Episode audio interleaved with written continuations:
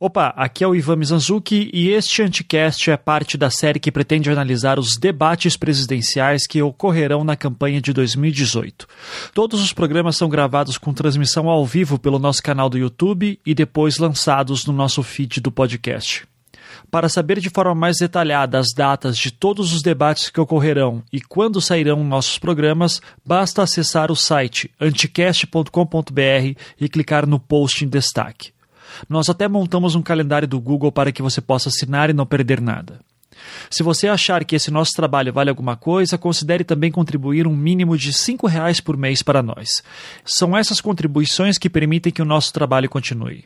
Para saber como fazer isso, basta acessar anticast.com.br e clicar no botão Seja Patrão. Fiquem agora com o programa.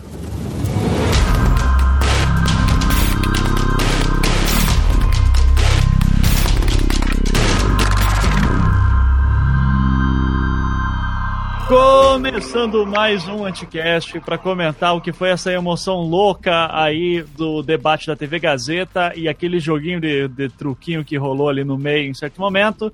E para isso temos aqui nobres convidados e convidadas. Então vamos começar com quem já participou do Anticast, o economista Thales Nogueira, o autor das melhores threads sobre economia no Twitter. Tudo bom, Thales? Eu acho que o Thales não está ouvindo. Thales, bom, eu vou passar aqui. Thales, tenta resolver aí o que está acontecendo, que eu não sei se está ouvindo a gente. Uh, enquanto o Thales está se resolvendo, a Luana Karen, nossa querida jornalista também que cuida de Brasília. Tudo bom, Luana?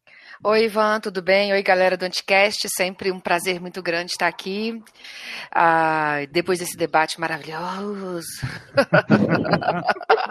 vamos acordar, vamos tornar esse, esse, comentando o debate mais animado do que o debate. Exatamente. E temos aqui dois estreantes. Uh, o primeiro, vamos lá para o mais conhecido aí da Podosfera. Então, seu Fagner Torres, diretamente lá do lado B do Rio. Fagner, é uma honra tê-lo aqui. Há tanto tempo eu queria trazê-lo e os ouvintes pediam muito, então seja bem-vindo. Opa, opa, Ivan, uma honra, a honra é minha, cara, de estar aí participando. Uma boa noite para você, boa noite para Karen, para Luana Karen, para Beatriz Falcão, para Thales Nogueira. Uma boa noite para todo mundo que está ouvindo. Vamos conversar sobre esse debate, que é o primeiro debate dessa, dessa campanha presidencial sem a presença do fascismo, né? do fascismo explícito, pelo menos. Né? É, então, eu acho que temos algumas coisas para falar. Do ponto de vista das propostas, eu acho que foi mais propositivo do que os anteriores. Então, estamos aí. Estou sempre à disposição, viu? Maravilha. Não, agora espero tê-lo mais vezes aqui. Já tentamos uma outra vez, foi debate cancelado, inclusive, né, infelizmente. Mas como até estava falando em off pro Fagner, várias vezes eu convidei assim, ô, oh, queria alguém do lado B do Rio para participar aqui. Daí o Alcísio respondia, pô, eu sou o único desocupado que pode participar, né? O resto tudo proletário aí. Assim, então, enfim. Mas, Fagner, um prazer tê-lo aqui. Uh, valeu. Vamos passando Valeu. aqui também para nova convidada que também é estreando no mundo dos podcasts, então estreia mundial. Beatriz Falcão. Beatriz, seja muito bem-vinda. Por gentileza, já conta aí pra gente quem você é e o que, que você faz a vida. Oi, gente, muito obrigada. Grande honra participar do, do Anticast. Sou fã já há muitos anos. É, então, é, eu sou cientista política, né, sou formada em ciência política, faço uma segunda graduação em filosofia, por, por masoquismo mesmo, nada de especial. é, sou quase pós-graduada em Relações Institucionais e Governamentais pela Fundação Getúlio Vargas e sou analista de, de relações governamentais, né? O que, o que isso significa basicamente é que eu sou lobista. Tá. o, o, nome profissional de relações governamentais é o nome fancy para lobista. Então, oficialmente Sim. lobista. Que é, que é, um pepino no Brasil que fica sempre naquele. Até qual que é o ponto da legalidade aqui dentro do que a gente faz, né?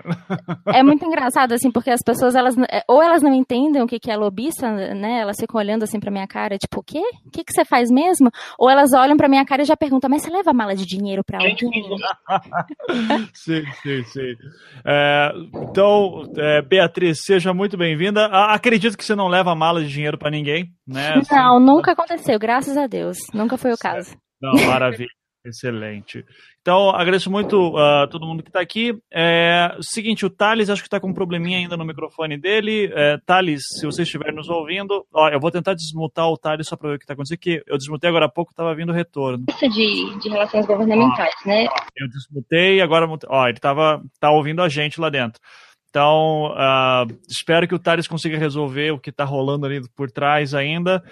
É, Bom, vamos lá, gente. Uh, enquanto isso, uh, seguinte, né? Esse programa, a gente, uh, nesse debate, a gente não teve a participação do, do Lula, né? Por motivos óbvios, assim, que já estava acontecendo em outros. Obviamente, o Haddad também não pôde participar. Uh, e notamos a ausência, como o Fagner bem falou, de dois candidatos que representam o, o, lado mais extremo à direita, né? E aqui a gente não vai ter muito problema em chamar também dos fascistas nesse sentido, uh, mas de do, do Daciolo e do o Daciolo que está no monte, né? Rezando e, uh, e, o Bolsonaro após o seu ataque, né? Uh, e nesse sentido eu achei até curioso porque, como o Fagner falou, pareceu que foi mais propositivo nesse ponto. Uh, discutiram mais propostas do que teve joguinhos, teve mais tempo para o pessoal falar. então, Fagner, já que você começou falando, só deixa eu ver, Thales, está ouvindo a gente agora? Não, ainda não. Então vamos lá. Uh, então, Fagner, você que começou falando, uh, qual que é a tua avaliação? Porque assim, foi meio chato em certos pontos, né? Assim, ao mesmo tempo que teve mais uh, debate de ideias, ele também não teve aquelas emoções que teve em outros momentos, né? Então, qual que foi a tua avaliação geral assim, do debate? Quem que saiu melhor? E, e enfim, fica à vontade. É, bom, debate na real, né? Via de regra, eles são chatos, né? Eles são chatos com algum com algum momento de brilhareco aqui e ali, né? mas o debate, via de regra, é chato. Mas esse teve esse, na minha opinião, teve esse ponto positivo, né? porque com a ausência né, dos dois candidatos é, da extrema-direita, que, que, ao meu ver, né, do ponto de vista de propostas, não tem muito a acrescentar, somente frases feitas, frases feitas e bravatas, e muito pouco de proposição, é, acabou tendo um certo destaque. Assim, eu gostei do Ciro Gomes, eu até falei sobre isso no Twitter, que ele é um cara que, a, a meu ver, está conseguindo se colocar muito bem do ponto de vista das propostas dele, principalmente quando ele vai falar de economia, que é um gargalo de, da, da grande maioria dos candidatos, né? não saber explicar a economia de uma maneira mais simples. Então, eu gostei dele, gostei da, das falas dele, do começo ao fim. E no começo do, do, do, debate não gostei do Boulos, não, mas acho que ele cresceu da, da metade o fim. O Boulos tem um problema, a meu ver, que, que é um problema que o, partido dele, o PSOL, né, vem tendo em todos os debates. Aqui no, aqui no Rio, em 2016, não foi diferente. Que é utilizar, como acaba tendo pouco tempo de televisão, utiliza o momento do debate para para como se chama na internet, para lacrar, né? Com frases, frases é, bonitas e, e marcantes, etc., que viram memes. E aí acaba reverberando essa discussão que essa, essa discussão que é feita no debate depois nas redes sociais. Então achei que ele começou, achei que ele não começou bem no debate, investindo muito nessa questão da frase feita, dizendo que iria taxar o Meirelles, por mais que a gente ache que realmente deva, deva taxar, né? mas, mas depois ele melhorou, inclusive ele deu uma boa, uma invertida no Meirelles, mais da metade para o fim do, do debate, terminou com uma fala muito boa, muito bonita. Então acho que foram os dois principais destaques aí de, desse debate promovido pelo Estadão e pela Jovem Pan e pela TV Gazeta. É, fora isso, é, isso que eu falei no começo, né? A própria, a própria ausência de alguém declaradamente de extrema direita com ideias é, absolutamente antidemocráticas, na verdade sabotadores da democracia, né? É, faz com que o debate acaba sendo mais, acaba, acabe sendo mais qualificado nesse sentido. Sim.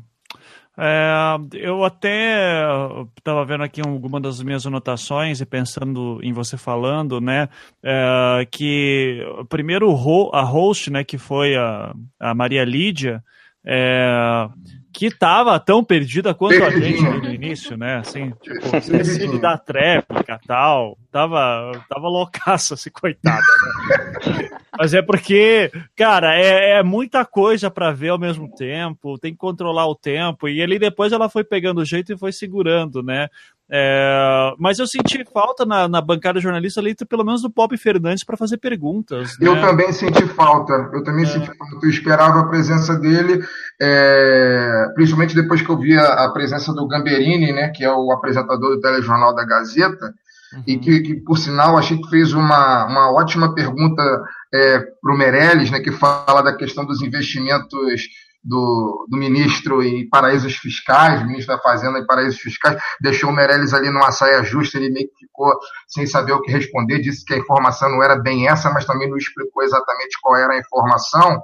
É, eu, acabei sentindo falta do Bob, que além não é só, né, um dos, na minha, pelo menos na minha opinião, não é só um dos melhores jornalistas políticos aí da, da, da TV Gazeta como um dos melhores do país, né? Sim, é uma sim. das opiniões mais sensatas que a gente vê na, tele, na televisão e nas redes sociais, etc. Eu, particularmente, sou um cara que sou um fã do Bob e esperava a presença dele ali. Acho que contribuiria e colocaria é, os candidatos contra a parede, diferente dos modelos que de, de debates, de entrevistas inquisitórias que outros meios de comunicação estão adotando, né? Que tem uma diferença muito grande entre você é, colocar o cara contra a parede, forçando ele a apresentar suas propostas, do que fazer como, por exemplo, na sabatina do Jornal Nacional, que basicamente é um espaço para que o candidato se sinta constrangido e a, a política seja de uma certa forma negada. Né? Acaba colocando todos os candidatos no, meio, no mesmo balaio querendo fazer um sentido de que a política é podre em todos os lados, e isso acaba fortalecendo justamente o discurso dessa suposta é, não política, né? dessa, dessa suposta é, esse surgimento desses supostos gestores, né, pessoas que vivem da política, se beneficiam do poder político desde sempre, né, e agora posam como se estivessem fora dos esquemas. Né? A gente sabe que, na verdade, não é assim. Foi o que, na minha opinião, o modelo da TV Globo, por exemplo, favorece. Uhum. E aí, Luana, você, sobre o debate em geral, modelos, sem tempo de falar, sentiu falta de alguém? Maria Lídia ali esquecendo das tréplicas, o que, que você achou? É, eu achei, eu, eu achei que a Maria, a Maria Lídia foi realmente o, o destaque do debate, de um debate monótono, é, propositivo, porém monótono, no sentido de que não houve confrontação uh, muito direta de ideias entre os candidatos. Eu acho que todos trafegaram ali meio que por um centro, com alguns nuances, né, obviamente, é, do Boulos, indo mais incisivo em algumas questões, uh, como, por exemplo, o uso de agrotóxicos, a Marina também se posicionando sobre a demarcação de terras indígenas, o que é óbvio, partindo de onde ela vem, né? Mas a gente teve teve ali uma flutuação muito, uma navegação muito tranquila, que deixou o debate um pouco monótono. É, alguns candidatos aproveitaram isso muito bem, ah, no sentido de apresentar propostas, ainda que superficialmente, porque esse modelo de 1 minuto e 30 de apresentação de proposta ele não favorece realmente a gente conhecer a proposta, ah, o, programa do candidato, etc. e tal, mas o Ciro fez isso bem, em cada resposta é, lançando uma proposta para o tema que estava sendo abordado é, de forma prática, né? não só de forma superficial, como em algumas vezes a Marina fez, é apenas en passant, vamos, vamos combater a corrupção, que imagino deva ser uma bandeira, pelo menos, de todos os postulantes ao cargo.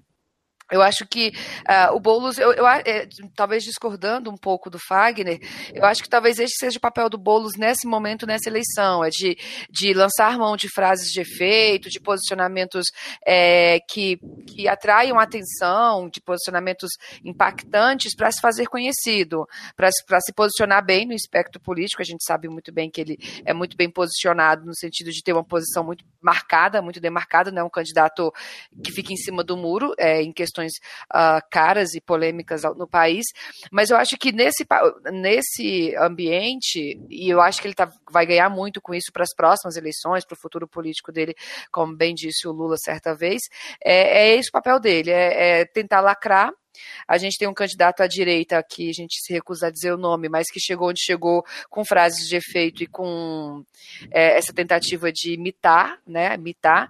O, o Boulos à esquerda, obviamente, guardadas as proporções, segue meio que essa receita, muito embora com proposta e com, e com coerência e, e, e coesão naquilo que fala, né? Muito bem identificado e muito bem posicionado, mas nessa tentativa de falas uh, curtas, muito bem postas, uh, polêmicas.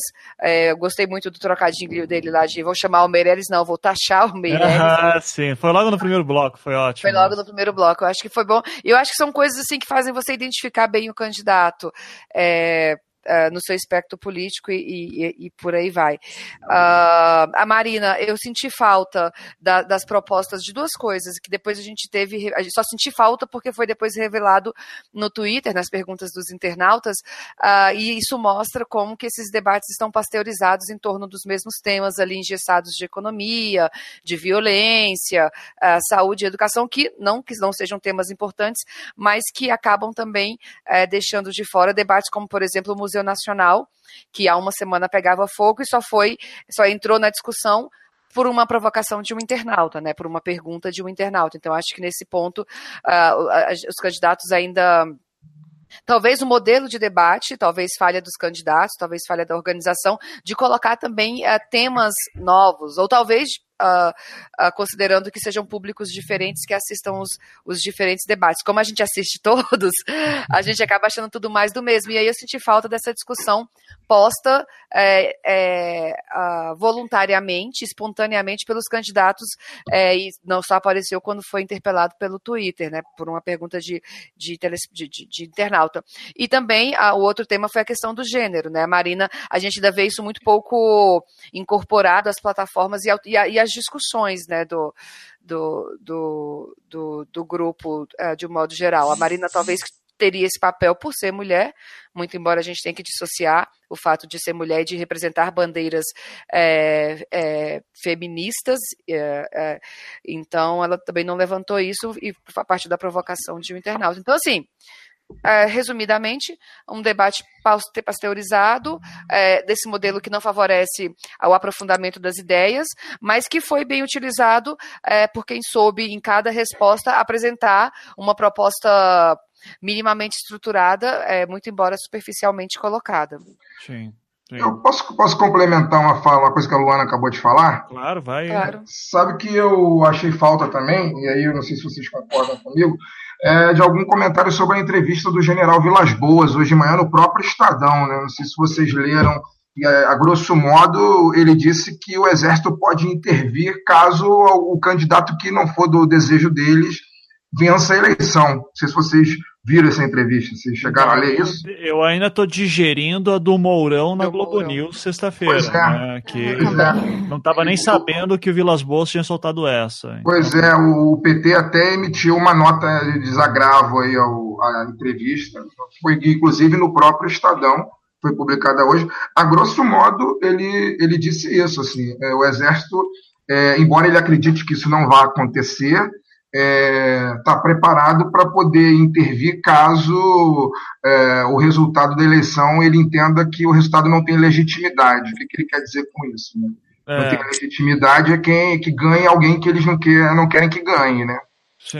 E, é, nenhum candidato, eu não sei se não foi brifado em relação a isso, mas nenhum deles tocou nesse assunto que, na minha opinião, aliás, enfim, né, nenhum meio de comunicação tem reproduzido isso, só mesmo as redes sociais, aí muitos políticos, alguns jornalistas é, mais voltados à esquerda têm, têm falado sobre isso no, no, nas redes sociais desde hoje de manhã, que é gravíssimo, né?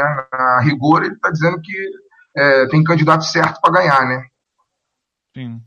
Diga aí, Luana, que seria Não, é, é, eu acho que, assim, quanto, é, o risco de você falar muito num assunto é que ele acaba se tornando importante, né? É, e, e certas pessoas, também você acaba tornando essas pessoas, dando a essas pessoas importância que elas não têm. E faz elas chegarem a postular a presidência da República. É, se é que vocês me entendem. Sim, sim. mas, mas, assim, é, eu vejo que, eu vejo que é, tem muito essa coisa, assim, eu não, esse, tanto na fala do general Mourão, quanto no do Vilas Boas, não vejo que o momento, uh, tem muito essa frase dele, de não vejo que o momento exija isso, ou que o Brasil exija isso, mas que a gente sabe que, no fundo, essas pessoas estão preparadas, sim, para fazer. É, é, fazer valer de forma autoritária é, os seus argumentos.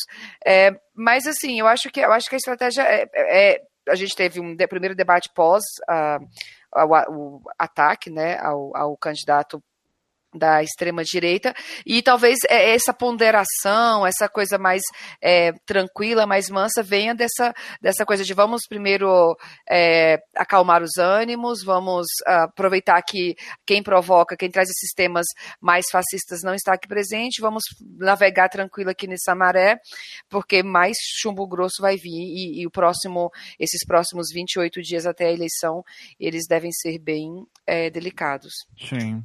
Só deixa eu confirmar aqui, Thales, agora você que está nos ouvindo, está conseguindo falar também? Sim, estão me ouvindo? Agora tá ótimo. Agora sim. Seja bem-vindo aí, tá? Obrigado. Já vou puxar aí uma coisa para você, Thales. Antes eu quero jogar para Beatriz.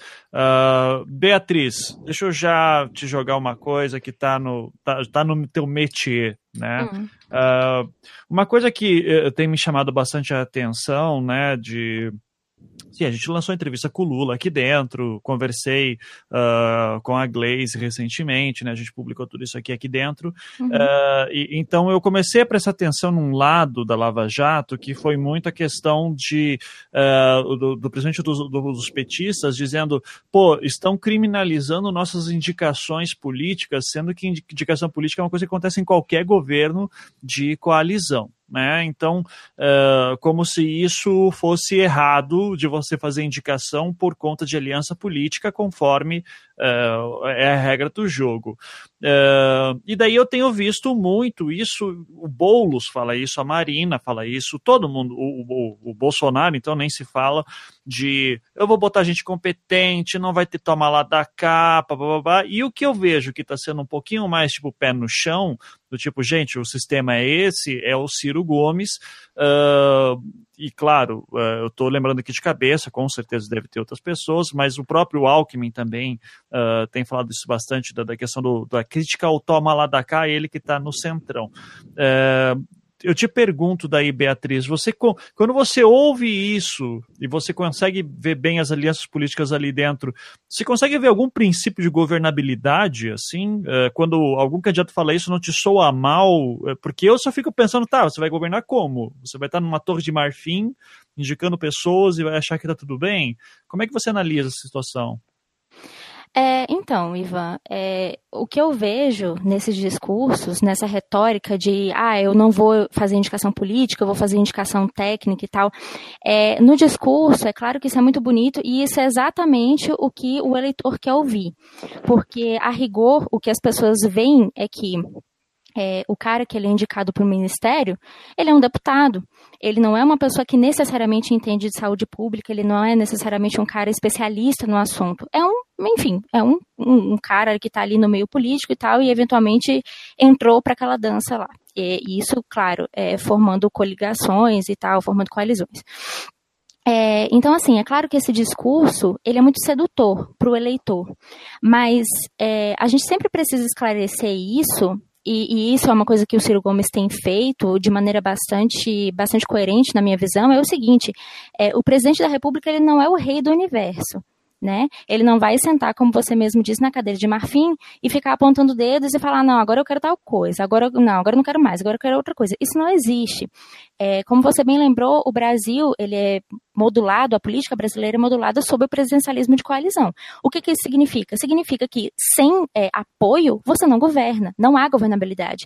É, tanto a, a, prova disso é presidente, presidente Dilma, né? Que, enfim, caiu por quê? Porque não conseguiu governar mais, porque não tinha mais Congresso. O Congresso pulou do barco e ela ficou sozinha, totalmente isolada e tal, e eventualmente aconteceu o impeachment.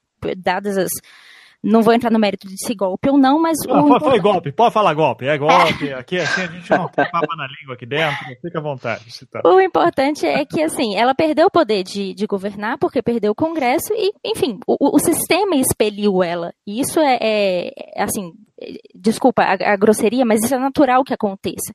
Quando você perde o Congresso, você perde governabilidade. Quando você perde governabilidade, o sistema vai, vai te jogar para fora. Não, não tem jeito, não tem muito para onde correr. Ou você vai ficar lá quatro anos sentado sem fazer nada, vendo o Congresso fazer o que bem entende, ou você, enfim, toma as rédeas da situação. Não existe meio termo. É, então, é, esse discurso muito demagógico, muito bonito, muito pomposo de que não, todos os cargos serão técnicos, gente competente, beleza, quem é a gente competente?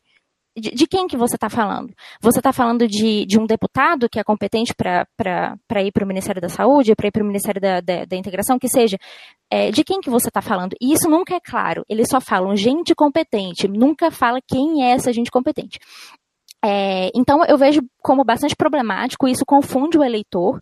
O eleitor não tem clareza é, do que, que o presidente faz, do que, que um deputado federal faz, do que, que um senador faz.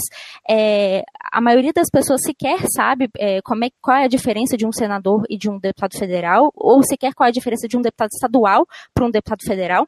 Então, assim, quando é, as, os, os, os candidatos vêm com esse discurso muito pomposo de que vamos indicar não sei quem, é, o, o, eleitor mesmo fica confuso, entende? Então eu vejo isso com maus olhos, eu, eu acho extremamente nocivo para a política de modo geral e para o eleitor médio que está que tá ouvindo isso, que as indicações serão, é, enfim, de pessoas competentes e tal, mas sem, sem apontar dedos. Quando, na verdade, a coisa é muito clara.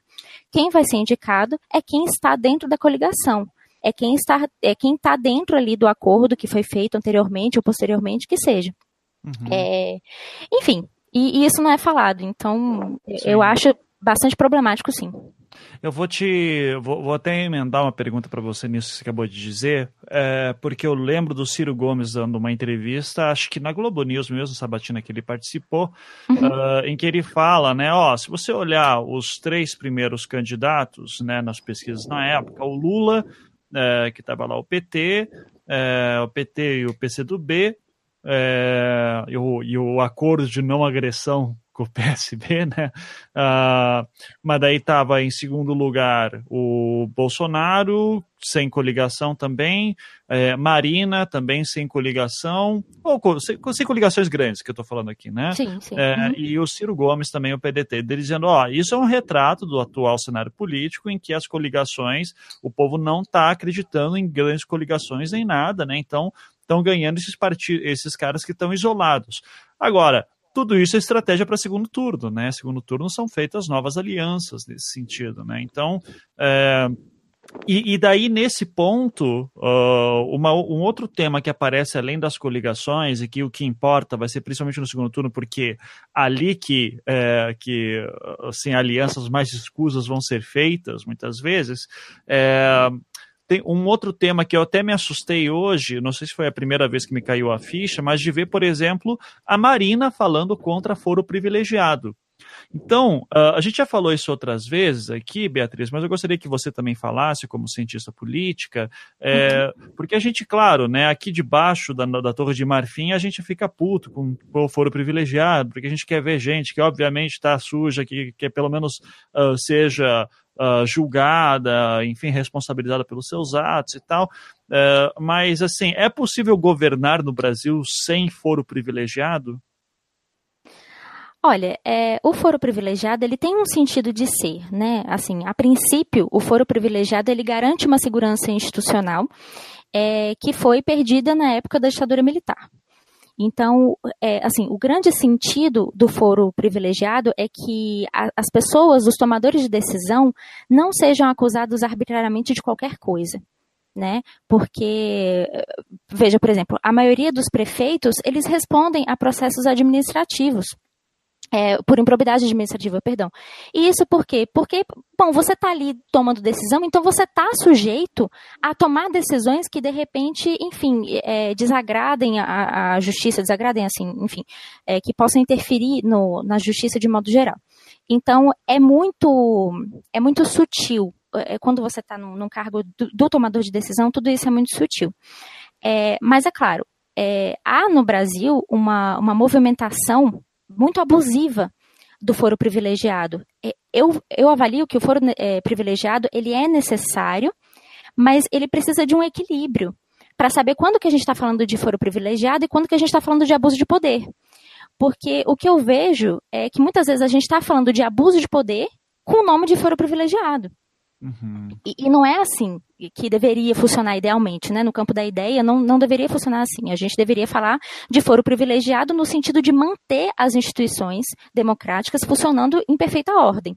É, e, bom, como a gente pode perceber, as instituições não estão funcionando em perfeita ordem. Ainda que estejam funcionando, não há uma, uma ordem bem estabelecida.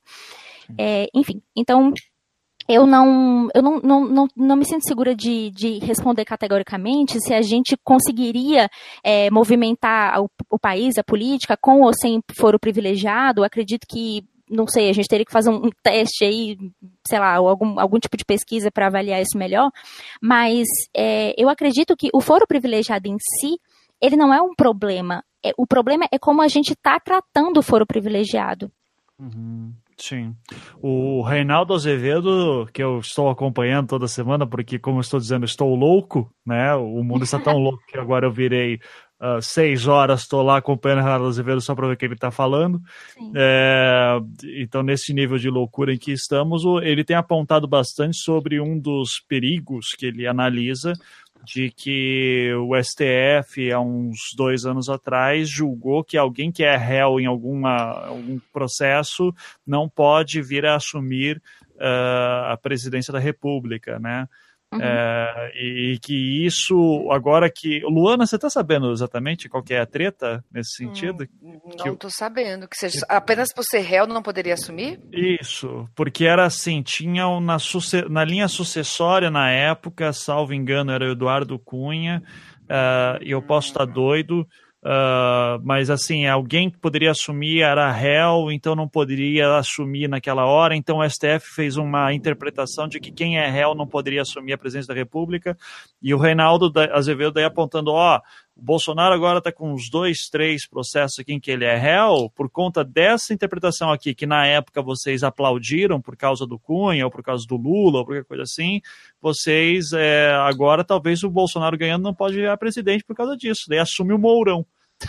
então, então, ou seja, eu só estou dizendo isso porque existe alguma coisa pela, por baixo ainda, só por conta dessa interpretação de, ok, uh, do que está se chamando dessa lógica do judiciário de tentar moldar a política brasileira através disso, né, que está sendo uma das críticas uh, que eu vejo refletido em debates quando vão falar de foro privilegiado, que é uma coisa que eu fico pensando, tá, mas como é que daí funciona? Então, por isso que eu fiz a pergunta. Então, Beatriz, agradeço aí a sua análise. Uh, enfim, a gente já pode voltar para esse tema daqui a pouco, mas é eu que. Só... Ah, claro, eu Luana, manda não, aí. Eu achei aqui o que você, é, de fato, tá. Eu lembrei quando você falou do Eduardo Cunha. Aham. A minha memória afetiva foi direto na, na discussão. e aí o que, a gente tem o que há, é uma, não sei é, como ficou definido, ou se ficou de fato definido, porque Eduardo Cunha, logo após o impeachment de Dilma Rousseff, é, ganhou o, o, rumo da cadeia, né? Foi é, poucas semanas depois foi aberto o processo contra ele e logo em seguida ele foi preso e etc. E esse risco não o país não, não, não correu é, de ter um, uma personaria sucessória com, com processo aceito. Né? No, no, no, o que há o entendimento é o seguinte: se o presidente ele fica afastado do cargo, se ele virar réu em ação criminal. Então seria, seria, seria de seis meninas. Se o presidente é afastado, caso o STF o torne réu, né, como era o caso do, do Cunha, ele não poderia, ah, então, depois assumir a presidência do país, já que o presidente é, é do, da República é afastado do cargo quando o STF aceita é, torna ele réu. Então, se uma pessoa já é ré, ela não poderia, então, a, assumir a presidência, posto que na situação é também. Quando... Uhum. Pera aí que eu. Opa, tô... teve alguma coisa aí. Vazou pro Thales. Não, pode falar. Voltou. É. Não, mas aí, mas aí, pois é, é, é seria essa, a, é, um, é, um, dispositivo constitucional que está sendo debatido. Eu não sei se já teve solução desse, desse, dessa, desse questionamento. Só para te dizer que eu, que eu lembro disso e que não foi levado adiante porque a gente foi uma discussão que, que diminuiu porque a gente teve o desdobramento que teve com o Eduardo Cunha Perfeito. logo após o impeachment de Dilma. Mas eu lembro sim da discussão. Beleza, maravilha. Uh, voltar para jogar para o Thales aqui, então. Que Thales, há muito tempo eu queria tê-lo aqui, porque você que é o cara da economia aqui dentro, né? Então, primeiro, assim, há muito tempo eu queria te chamar, porque eu queria que você comentasse sobre essa história do Poço Ipiranga, do Paulo Guedes e tal, né? Mas que, infelizmente, uh, ou felizmente, né, não tivemos hoje a participação do candidato Jair Bolsonaro. Ainda assim, obviamente, uh, eu vou querer que você faça algum comentário, mas antes, né, eu vou... Eu queria, assim, que...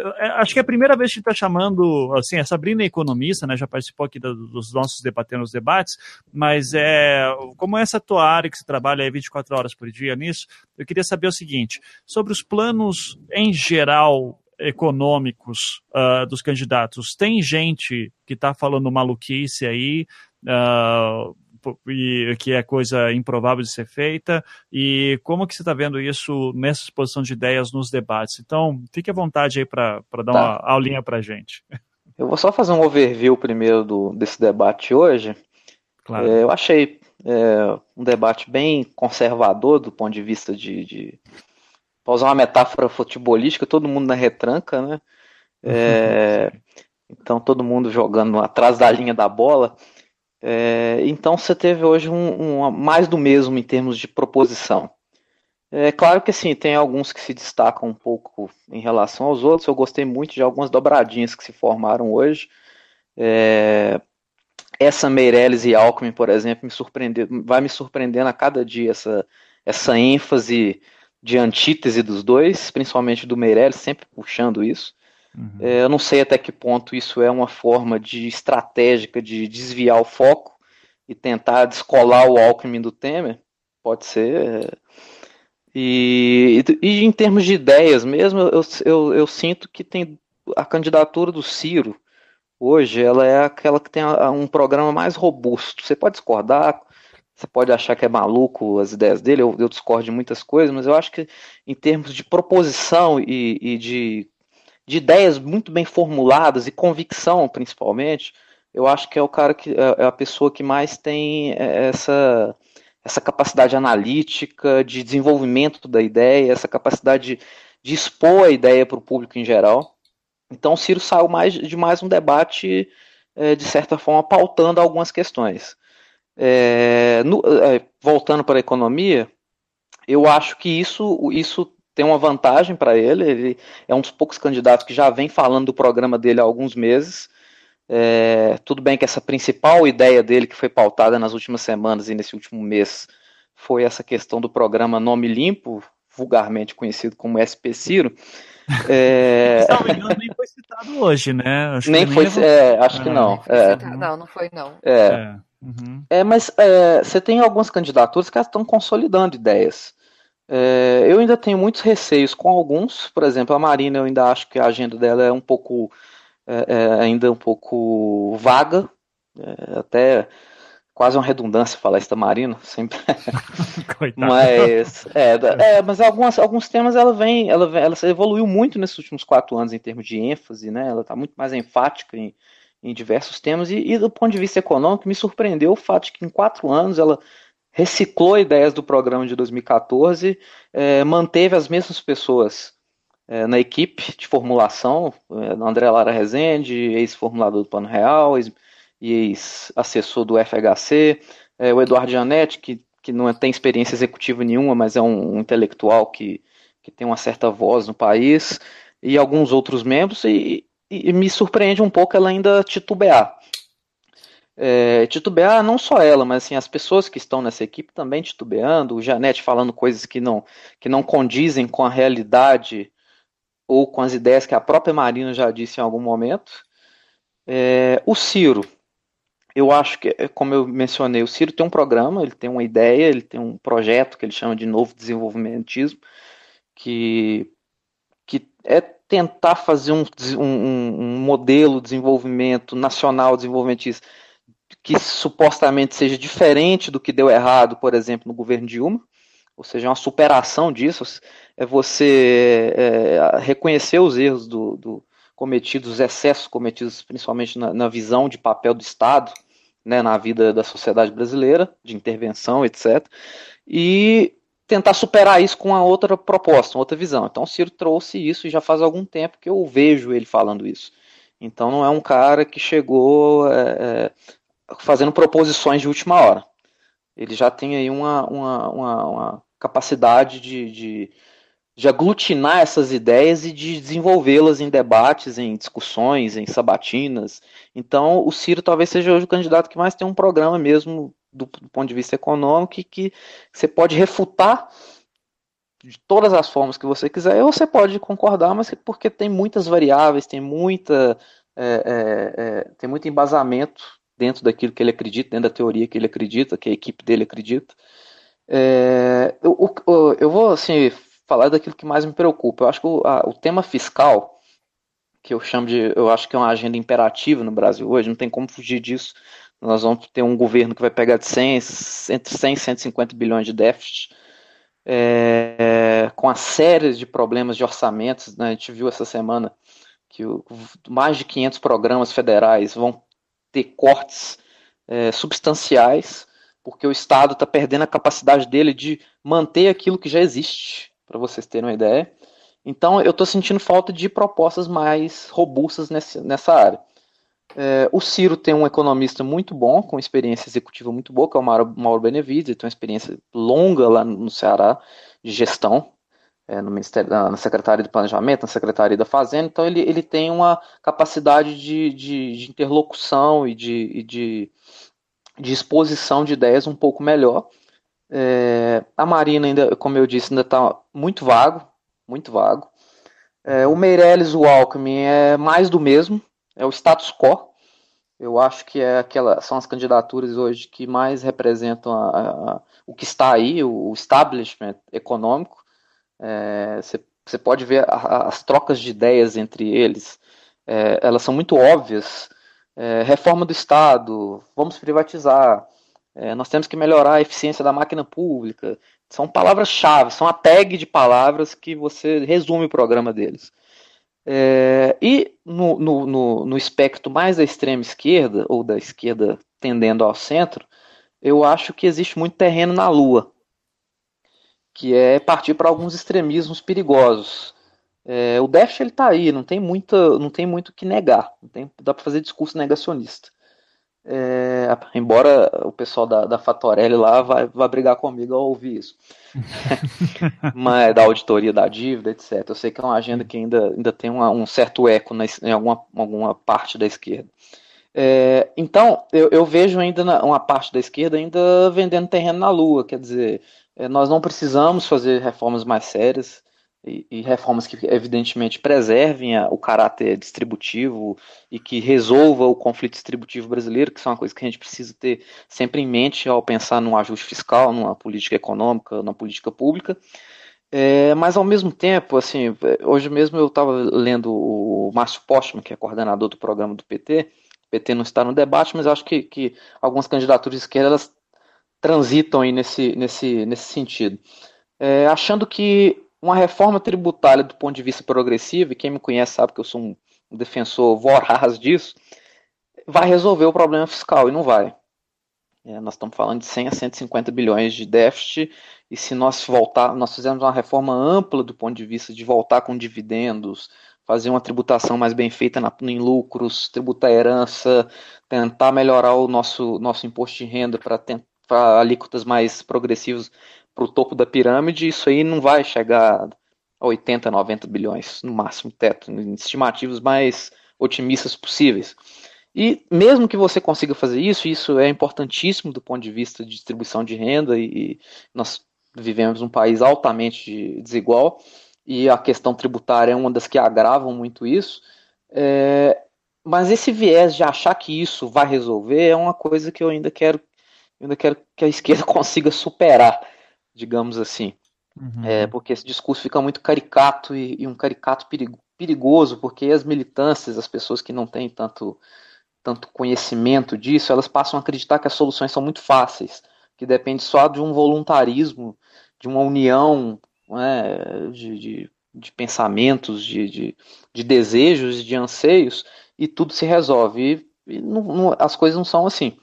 É, você tem, então, uma, um, um, pessoal mais ao centro e ao centro-direita que acredita na mesma agenda que está aí e que já foi implementada durante muito tempo no Brasil, com, com variações em governos, mas pegando o governo Temer como referência, é, Alckmin, Temer, é, Alckmin, Meirelles, é, é, Álvaro Dias, para citar, né, senão a gente esquece dele, são é. todos candidatos, é, são todos candidatos que orbitam em torno de um mesmo, de um mesmo ideário, um mesmo, um mesmo receituário. Então, é, é para mim é, é, até, é até fácil avaliar o que eles pensam. É, agora, as candidaturas, por exemplo, do Ciro, da Marina, e provavelmente a do Haddad, desde que ele não caia nesses extremismos principalmente do, do Márcio Postman, que está coordenando o programa, elas são as candidaturas que hoje podem oferecer aquilo que eu, eu pessoalmente acredito, que é uma racionalidade do ponto de vista fiscal, mas que preserve é, questões sociais e o conflito distributivo brasileiro. Ou seja, candidaturas de fato progressistas, é, que consigam transitar melhor nisso. A Marina, talvez tendendo um pouco mais para a agenda para a agenda do establishment, porque o André Lara Rezende, a gente, a gente conhece ele, ele, ele sempre foi ligado a isso, embora de uns tempos para cá ele vem bem, ele vem um pouco mais marginal ao próprio espectro que ele, que ele atua, mas são candidaturas que podem alavancar essa, essa, esse pensamento de, de uma responsabilidade fiscal com responsabilidade de retomada do desenvolvimento do crescimento com distribuição de renda. Eu acho que esse é o, esse é o grande ponto de qualquer agenda econômica hoje. É, e até me surpreende, para citar o Boulos, que está num campo mais uh, é, eu ia, eu ia te perguntar é, dele, porque a Laura é, Carvalho a gente entrevistou é, aqui. Uhum. É, o Boulos, eu, eu, me surpreende um pouco. Eu, vocês falaram agora na, na, na, entrada, na abertura, que eu não sei quem falou que o Boulos decepcionou um pouco, ele se preocupou muito em, em, em, imitar, em, em, né, em lacrar.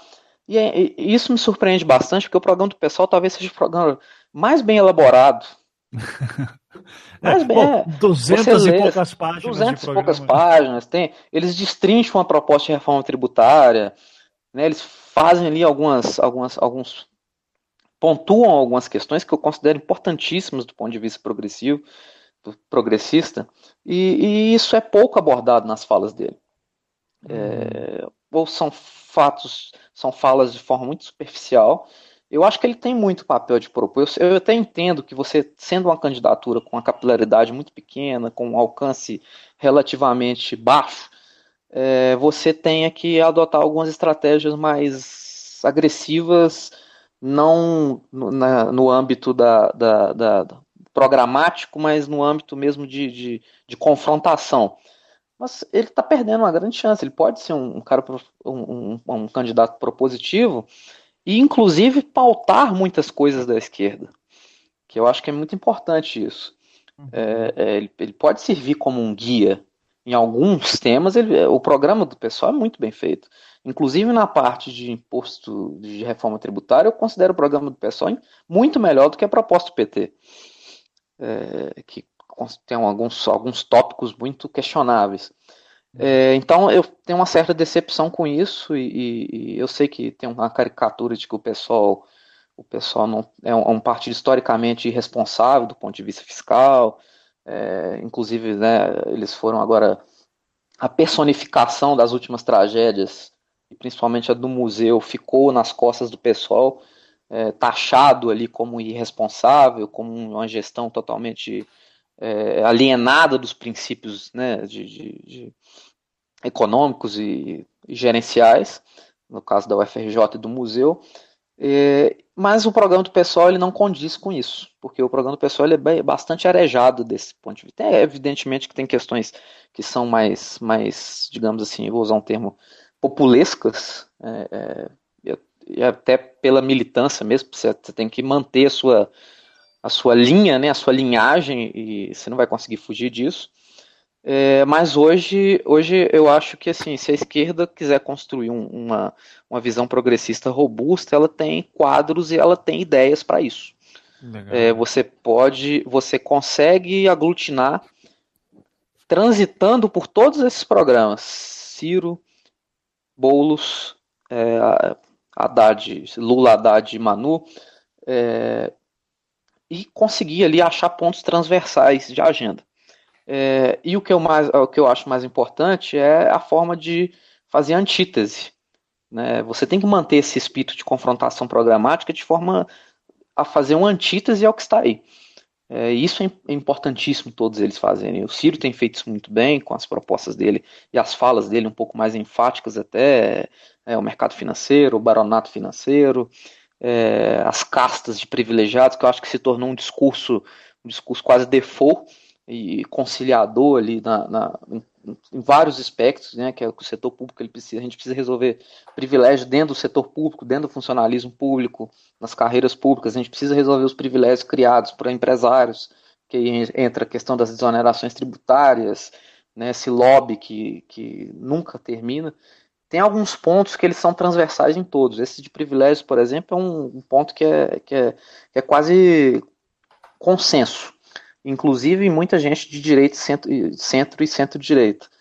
É, então, assim, de forma para resumir, eu, eu acho que, que eu, eu quero esperar um pouco mais se o Haddad realmente vier a ser confirmado. Eu, eu acredito que ele, que ele tem um, um ideário mais arejado do que hoje o PT tem feito, e até pelos quadros que o PT tem, é, como Nelson Barbosa, que foi ministro da Dilma, o Manuel Pires, que também foi, foi assessor, eu acho que são quadros muito bons e que têm uma racionalidade, eles conseguem agregar esses dois lados de responsabilidade fiscal com, com preocupações sociais e, e, e de distribuição de renda. É, acho bom esperar um pouco mais. Então hoje o programa que, que mais você consegue, você mais consegue pautar mesmo é o Ciro, é o do Ciro.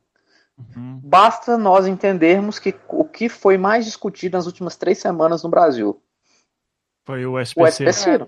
A única é. proposta, né, Thales, até agora é. que é amplamente discutida, que foi amplamente discutida, é, pelo menos no meu ponto de vista, claramente, a não ser a liberação do porte de armas para todo mundo, né, que é uma coisa que não, não vem para a racionalidade do debate, é, é, foi essa a proposta do Ciro, de fato. Eu acho que nesse ponto, e claro, com todo o, o, background que ele possui, com toda a experiência Sim. como ministro da Fazenda, como, enfim, governador do Ceará e toda a experiência positiva que ele tem. E ele, e ele meio que navega também numa maré positiva, né, de fatos que comprovam ou que confirmam esse discurso que ele apresenta Sim na educação, por exemplo, a gente teve Deb essa semana é, confirmando o Ceará subindo posições como um estado que realmente muito bem posicionado do ponto de vista da educação é, fundamental. Então, é, é enfim, eu... É, ele tem lastro. É, é, é essa é uma questão que eu acho que o Ciro realmente tem uma vantagem aí em termos de se você pegar alguns binômios, algumas variáveis, uma experiência executiva, são 38 anos, é uma experiência importante como, como ministro também, então você, ele, ele, ele entende também, não só do ponto de vista executivo e legislativo, mas ele também consegue transitar entre eles muito bem. E mais do que isso, a experiência do próprio Estado. Né? É, não Agora, que sejam. É, eu queria te fazer ah. uma pergunta, porque você falou do programa do PT, e eu, eu ouvindo a entrevista com os vice-candidatos, né, o Haddad participou de uma entrevista na Globo News essa semana, Sim. e eles, é, a gente teve o PT com essa questão do endividamento, é, no sentido de facilitar o crédito para poder expandir o consumo e assim fazer rodar a roda da economia. E aí você, é, você é, no, vendo o programa do Haddad, é, você acha que essa ainda vai ser a tônica de estimular o consumo, para de, de estimular o crédito para que se estimule o consumo, mas levando também a uma face negativa que é a questão do endividamento do brasileiro, da família brasileira. O, é, é, é, esse o caminho? Você falou de proteção social, de, enfim, de, de, um, de uma agenda mais voltada para esse partilhamento né, da riqueza. Você acha que esse caminho do endividamento proposto, é, do endividamento por meio do consumo e da facilidade de crédito, proposto pelo PT e executado também nos governos do PT, seja o caminho que a gente ainda deve insistir daqui para frente? É um dos. Eu já não acho que ele deve ser a ênfase. É, a gente tem algumas conquistas que são irrefutáveis e inegáveis nos governos, principalmente do Lula, que é realmente o ganho de salário mínimo, ganho real. Nós tivemos um crescimento histórico nisso. As, o casamento entre uma política econômica que mantinha a inflação controlada, que você tinha uma racionalidade ali, e ao mesmo tempo com políticas sociais muito, muito, muito fortes, muito intensas, e o crédito como um canal de, de digamos, inclusão via consumo. Eu acho que nesse período que a gente está numa crise em que, que, principalmente uma crise que para você retomar, você precisa realmente movimentar a economia e para isso você precisa, digamos, criar demanda. Eu acho importante que os candidatos se preocupem com isso, com o endividamento das famílias. Essa é uma coisa defendida por pouquíssimas pessoas, diga-se de passagem. Pouquíssimos economistas, inclusive, é, comentaram sobre o que, que é chamado na, na, no meio econômico de o termo técnico de desalavancagem do setor privado, que você soma a, a dívida das empresas com a dívida das famílias. O Brasil bateu um recorde de endividamento das famílias, ou seja, isso acaba prejudicando totalmente um dos principais canais da economia ah, brasileira, tá. que é o consumo. A Alice tinha sumido um pouquinho, mas já voltou. Pode falar. É, então, é, você está nessa depressão e uma perda de renda brutal. Né, o Marcelo Nery, economista da FGV, mostrou recentemente o quanto de renda o brasileiro perdeu de 2014 para cá. Nós estamos falando de mais de 7% de perda real de renda, é, sobretudo as famílias mais pobres. É, então, a gente precisa ter um, realmente uma, um, um, uma, uma proposta, um conjunto de propostas que realmente atinjam isso, que tente retomar é, é, o crédito como um canal de tentativa de diminuir o endividamento das famílias a curto prazo, evidente que elas vão é, é você endividando para se endividar. Você está tentando pagar o endividamento com mais endividamento, mas com isso com condições melhores. Eu acho que o grande, o grande, a grande questão dessa, dessa proposta, tanto do Ciro como, como do Haddad, e aí o pessoal vai brigar quem é autor, quem não é, é, é, é, essa preocupação exatamente com isso. As, as famílias estão endividadas, a renda delas está sendo totalmente apertadas pela, pela, pela, pelo desemprego, pela, pela perda de renda, porque é mesmo aquelas que, são, que estão empregadas elas teve uma precarização muito grande de mão de obra, de trabalho, então a renda caiu bastante, os rendimentos caíram bastante desde o, desde o início da crise. Eu considero importante. Agora, é um modelo que o Brasil vai conseguir ter um crescimento e um desenvolvimento sustentável? Não. Eu acho que a gente precisa superar isso. E superar isso, eu acredito que nós precisamos dar o salto qualitativo. O salto qualitativo é a nossa classe média teve acesso ao consumo, mas não teve acesso à cidadania. Eu acho que esse é o grande, o grande gap do Brasil hoje que precisa ser tratado com muita seriedade nessa campanha, que é serviços básicos, é o Estado tentar gerar as contrapartidas constitucionais dele, funcionais dele para a sociedade brasileira.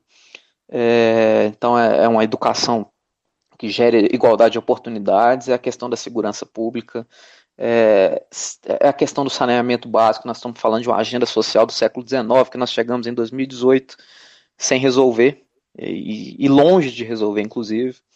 É, então, são, o professor Renato Janine Ribeiro, num artigo longínquo já de 2014, ele chamou isso de a quarta agenda democrática, que era, ele chama a, a, a redemocratização como a primeira agenda, importantíssima, né? A gente precisava vencer o, a tirania ali da, da né, esse, esse, autoritarismo que tomou conta do nosso país e que ainda está aí na, como verve de muita gente. É, depois ele considerou a estabilidade monetária, que isso foi importantíssimo, a estabilidade da inflação. Nós, todo, todos nós sabemos o que, que a gente viveu e passou né, ali no final da década de 80 e início da década de 90. A terceira agenda, que ele considera, e eu também considero importantíssima, é a da inclusão social, e aí o grande mérito vem com, com governos do PT principalmente do Lula. E a quarta agenda seria a gente, a gente manter tudo isso, potencializar tudo isso, mas com inclusão e cidadania. A inclusão e cidadania é, passa por um mecanismo de tornar o Estado efetivo naquilo que ele deve oferecer para a sociedade brasileira. É, então eu acho que eu acho que qualquer projeto ele precisa passar por isso. Se você acredita que o Estado tem que intervir, esse, esse debate dicotômico de Estado-mercado é, é uma bobagem.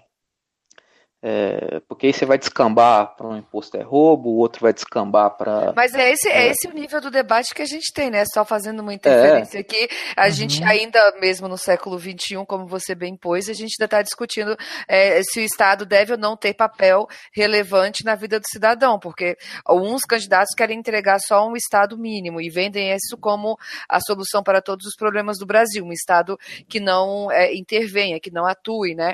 E outros, né, o, o candidato mais, obviamente, relacionados ao campo da esquerda, entendem esse papel do Estado de promotor do desenvolvimento nacional e de regulador também das relações é, entre Sim. o capital e o cidadão. Então, a, a, o nível da discussão ainda está muito nessa, nessa questão de que o Estado deve ou não deve fazer. E a compreensão também da população ainda está muito é, é. primária nesse, nesse sentido aí, muito, muita pegada eu, nessa primeira.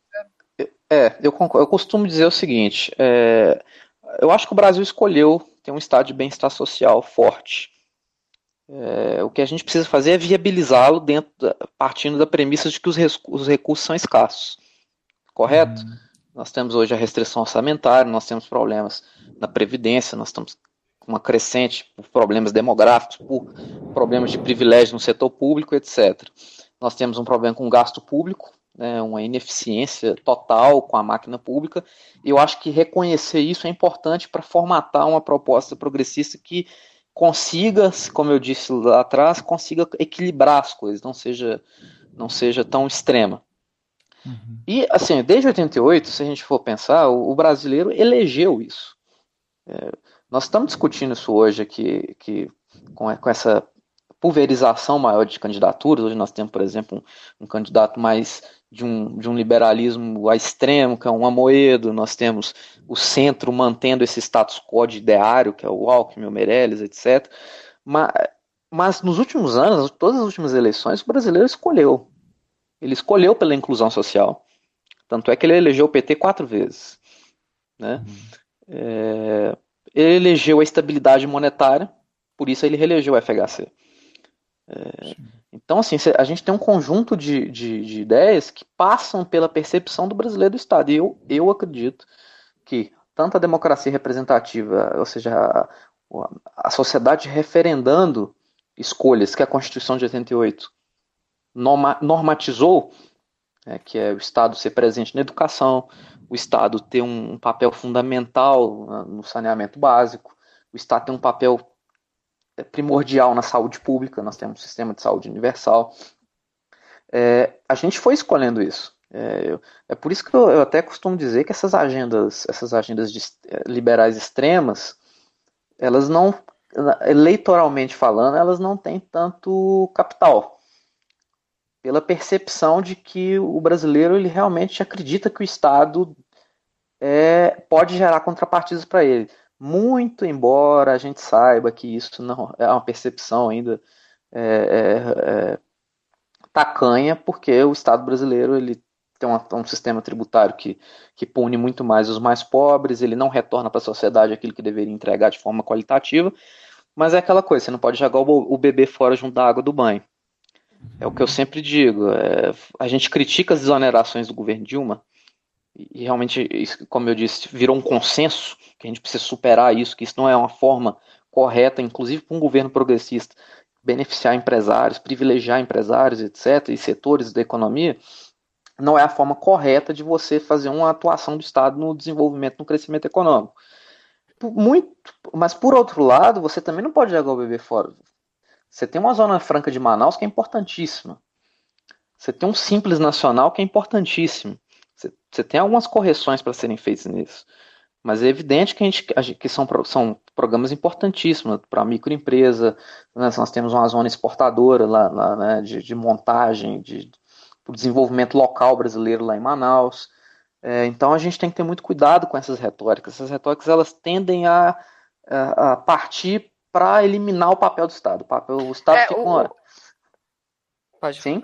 Não, é porque o risco que eu vejo justamente é porque no candidato é, que você tem mais bem posicionado no cenário sem o presidente Lula concorrendo, é que não se fala de economia, é, a, o plano econômico dele, o programa econômico dele é uma incógnita para a maioria da população, porque está escondido em cima de um, de um futuro provável suposto ministro da Economia que a gente não tem acesso, que não participa dos debates, porque o candidato, uh, esse candidato ele não apresenta a sua proposta, e a gente tem esse, esse futuro ministro da Economia que provavelmente vai demandar, vai, vai organizar ou vai comandar a área mais importante daquilo que a gente precisa para poder avançar como país e como nação, uh, sendo que a gente não conhece a cabeça dessa pessoa, e o que ele defende é justamente o Estado mínimo, é essa agenda que não, é, não foi referendada, como você bem lembrou, é, nas últimas eleições, desde a redemocratização, pelo menos, e é uma agenda que é muito. Se fosse posta às claras, assim como a agenda do novo é posta, né? Porque a gente conhece Sim. que o Amoedo defende ela,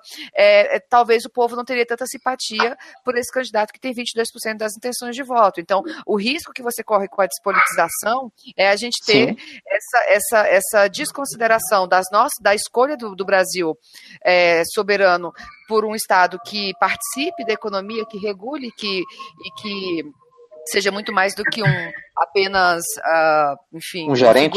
exatamente, um gerentão. É.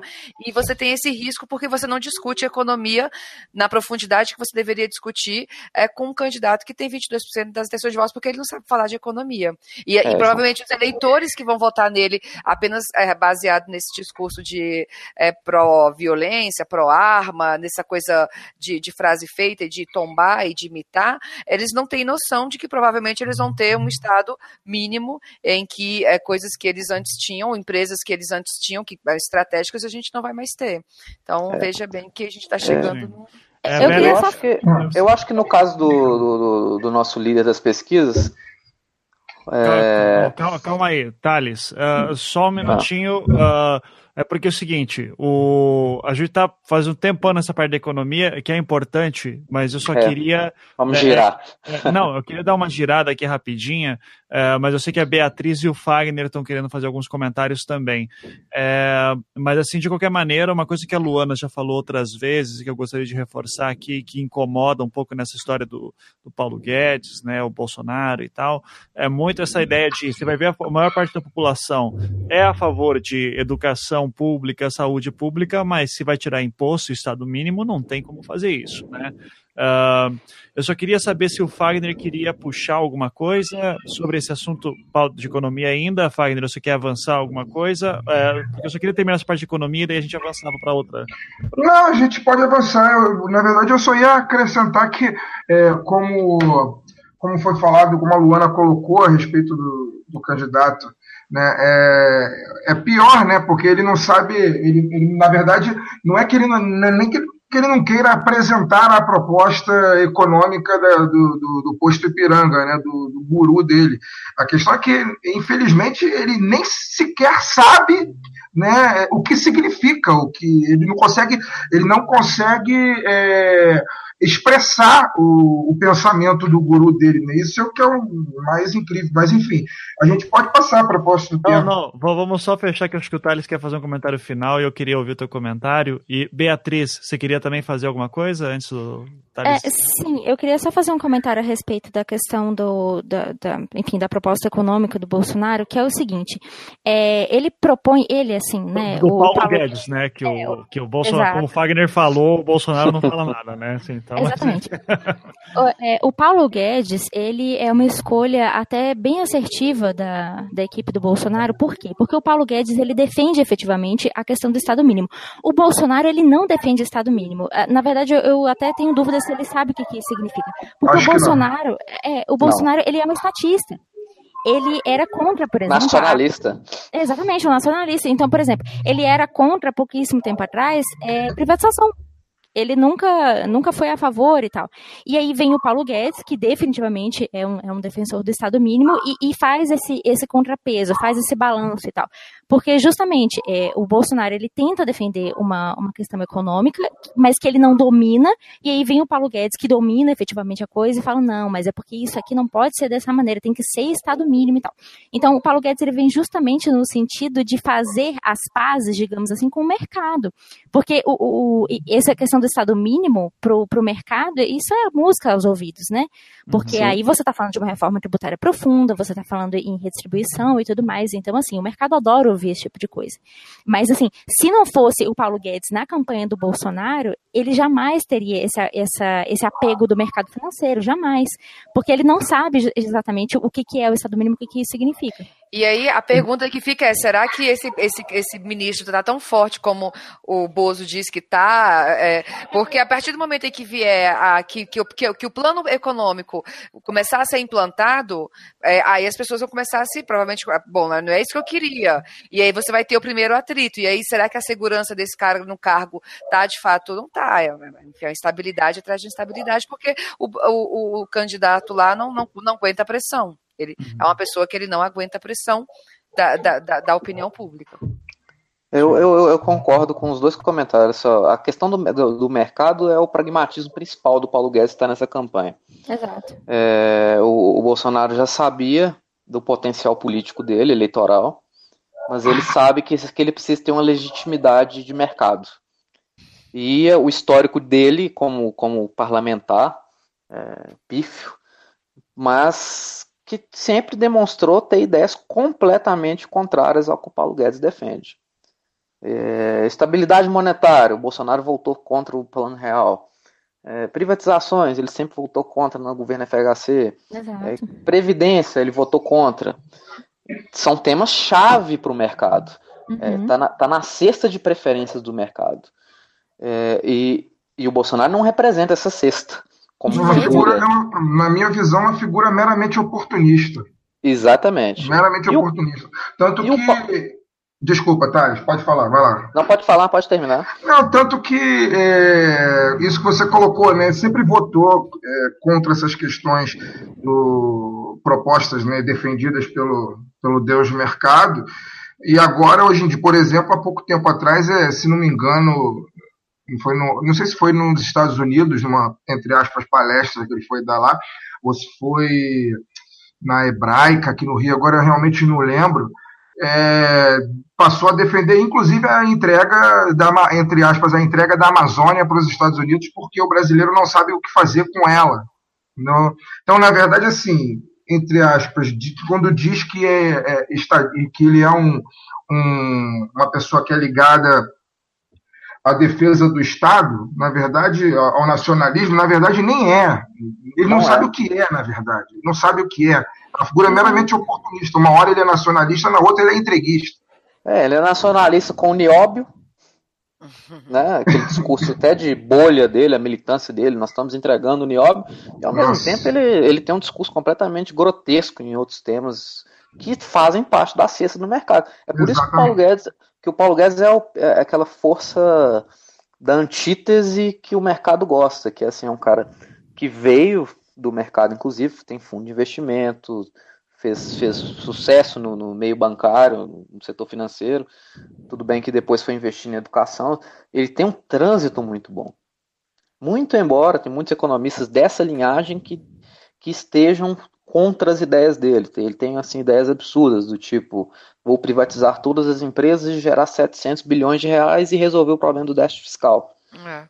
É, como se privatizar empresas fosse, estatais fosse uma coisa simplória. É. Se não tivesse que passar pela. Se, se, o governo tivesse que ter legitimidade, é, negociar com o Congresso isso, negociar com lobbies que estão nessas estatais, inclusive, uhum. né, penetrados ali. Então, até, é, até ele mesmo, até o próprio Paulo Guedes, é, embora eu, já, já tenha observado em algumas pesquisas que eu tenho visto de pessoas do mercado financeiro, de bancos de investimento, de corretores de valores, uma certa simpatia já com ele. Então, num, num segundo turno, Haddad versus Bolsonaro, eu já não tenho a menor dúvida de, em quem eles vão escolher. É, exatamente por isso, é, eu já tenho visto assim um, um um receio grande com algumas coisas que o Paulo, que o Paulo Guedes defende. É, ao mesmo tempo que eles são pragmáticos. É, se ele defender uma cesta mínima de, de preferências que o mercado adota como aquele ponto ótimo deles de, de, de política econômica e de políticas públicas, tá ótimo. É, desprezem o autoritarismo, desprezem o, o método tirânico, desprezem as loucuras que porventura o Paulo Guedes vem falando, inclusive na entrevista da Globo News, ele falou um monte de baboseiras. Então, assim, eles vão desprezar o histórico do Bolsonaro e confiar tudo numa figura. Uhum. Uma figura que, diga-se de passagem, não tem experiência executiva nenhuma, nunca participou de formulação em governo algum, É, é uma fé quase cega numa, numa, numa pessoa que até outro dia estava apenas sendo um investidor. É, então, eu acho que eu acho que o, o, o eu, eu, temo muito pela, pelo, pelas escolhas do mercado à medida que esse mês de setembro for afunilando e principalmente com o segundo turno à vista para ele. Uhum. Eu tenho um, um, certo receio com terrorismo de, de, de, de indicadores, né? É você explodir o câmbio, é, a bolsa começar a ter uma volatilidade como já teve na, na quinta-feira, no final né, do, do pregão por, por, conta do incidente, do atentado. Então, e é tudo assim, especulação, né? Só que é tudo especulação, é tudo uma especulação. É, o mercado ele atua assim. É, é. Você, é, uma pessoa que atenda aos nossos preceitos, caso Alckmin, como exemplo, está mal nas pesquisas. No mesmo dia, o mercado especula e muda o preço dos ativos, da, das taxas, das compras no mercado futuro, do câmbio, do mercado de câmbio, porque o candidato que eles acreditam ser o representante da, do espectro do, da, do receituário deles não está bem. Sim. Então pode chegar em algum momento que esse representante deixe de ser o Alckmin e passe a ser o Bolsonaro. Uhum. Isso é uma é. ameaça real. Né? É. Eu vou pegar esse teu gancho então, Thales, porque é o seguinte, né? Uma coisa, um, um, o debate ele foi é aquele negócio, né? Ele foi super chapa branca, então assim, para tirar alguma coisa de interessante aqui, a gente tem que torcer um pouco. Mas teve um momento, teve alguns momentos sim que chamaram a atenção, que eu até anotei aqui, eu vou puxar depois, mas teve um momento que eu achei uh, uh, Bom, já tem o meu amor antigo ao Álvaro Dias aqui, né? Assim que inclusive me tem bloqueado no Twitter. É, só, acho que isso. É, Coloca no currículo. É, exatamente. já me falaram para fazer isso, que isso é bom. Isso é bom. Uh, o Álvaro um Dias já compartilhou um vídeo meu, viu? Olha aí, que, que, que orgulho. Tem uma simpatia. Eu aposto que esse vídeo é da Lava Jato. Não é, juro que não. Era sobre voto nulo. Eu tava estimulando as pessoas a não votarem nulo e ele ah, aleatoriamente ótimo. compartilhou o vídeo. Jesus amado. Bom, mas enfim, né? Tem um momento em que, uh, aliás, que não foi, foi um momento no final ali que puxando um pouco disso, né, do, do de todo esse papo de economia, uh, que o Rodolfo Gamberini faz uma pergunta para o Álvaro Dias e que pede para o Boulos uh, rebater depois, que foi a questão dos agrotóxicos, né? Uh, que ele fala assim do, do, projeto 6299, da PL do veneno que está sendo dita e tal, e daí o, o, o, Álvaro Dias solta uma coisa, eu fui governador do Paraná, blá blá blá, bati em professor, né? Aquela coisa que a gente sempre gosta de complementar mentalmente quando ele fala que foi governador do Paraná. É, e daí ele fala: agrotóxico é importante, no mundo ideal a gente não vai mais usar isso, mas ainda tem que usar, tá, tá certo? Uh, em países desenvolvidos usam. E o Boulos vai e solta a questão da agricultura, agricultura, familiar, né? Que foi uma coisa que quando eu falei até com a Laura Carvalho, também ela citou que era um dos focos assim do, do plano econômico que eles estavam tentando fazer. Nessa questão do, uh, do agronegócio, que está sempre batendo também forte, né? E esse modelo de agricultura familiar, uh, essa é uma pergunta, Thales, que eu queria te fazer, assim, é, é um modelo uh, que, assim, tem ressonância, ele tem sentido, de fato, pode ser pensado numa desestruturação dessa máquina gigantesca que virou o agronegócio para alguma coisa mais focada em agricultura familiar, porque me parece uma coisa que é sabe, gigantesca para mexer e que, se fosse feita, exigiria primeiro uma mudança de cultura uh, das pessoas, financeira, inclusive também dos seus hábitos normais, o que é algo tão simples de se, de se resolver com a melhor das boas intenções. E antes de responder, só acrescentar que o agronegócio é responsável por 23% do PIB do Brasil. Bem lembrado. É, muito bem. bem lembrado. E nessa crise toda foi o único setor que manteve-se crescendo, diga-se de passagem. Sim, sim. É. É, não à toa o Ciro bota a Kátia Motosserra ali do lado, né? Assim, e que porra. Né, aquele negócio, é toda a simpatia que a gente tem pelo Ciro em algum momento, daí lembra da vice, né? Enfim, mas fique à vontade. Olha, eu considero importantíssimo esse foco na, na agricultura familiar, mas ao mesmo tempo me preocupa como a gente vai fazer essa transição porque nós temos um agronegócio no Brasil que ele é historicamente o maior lobista né, em todos, todos os tipos de governo, na democracia, na ditadura.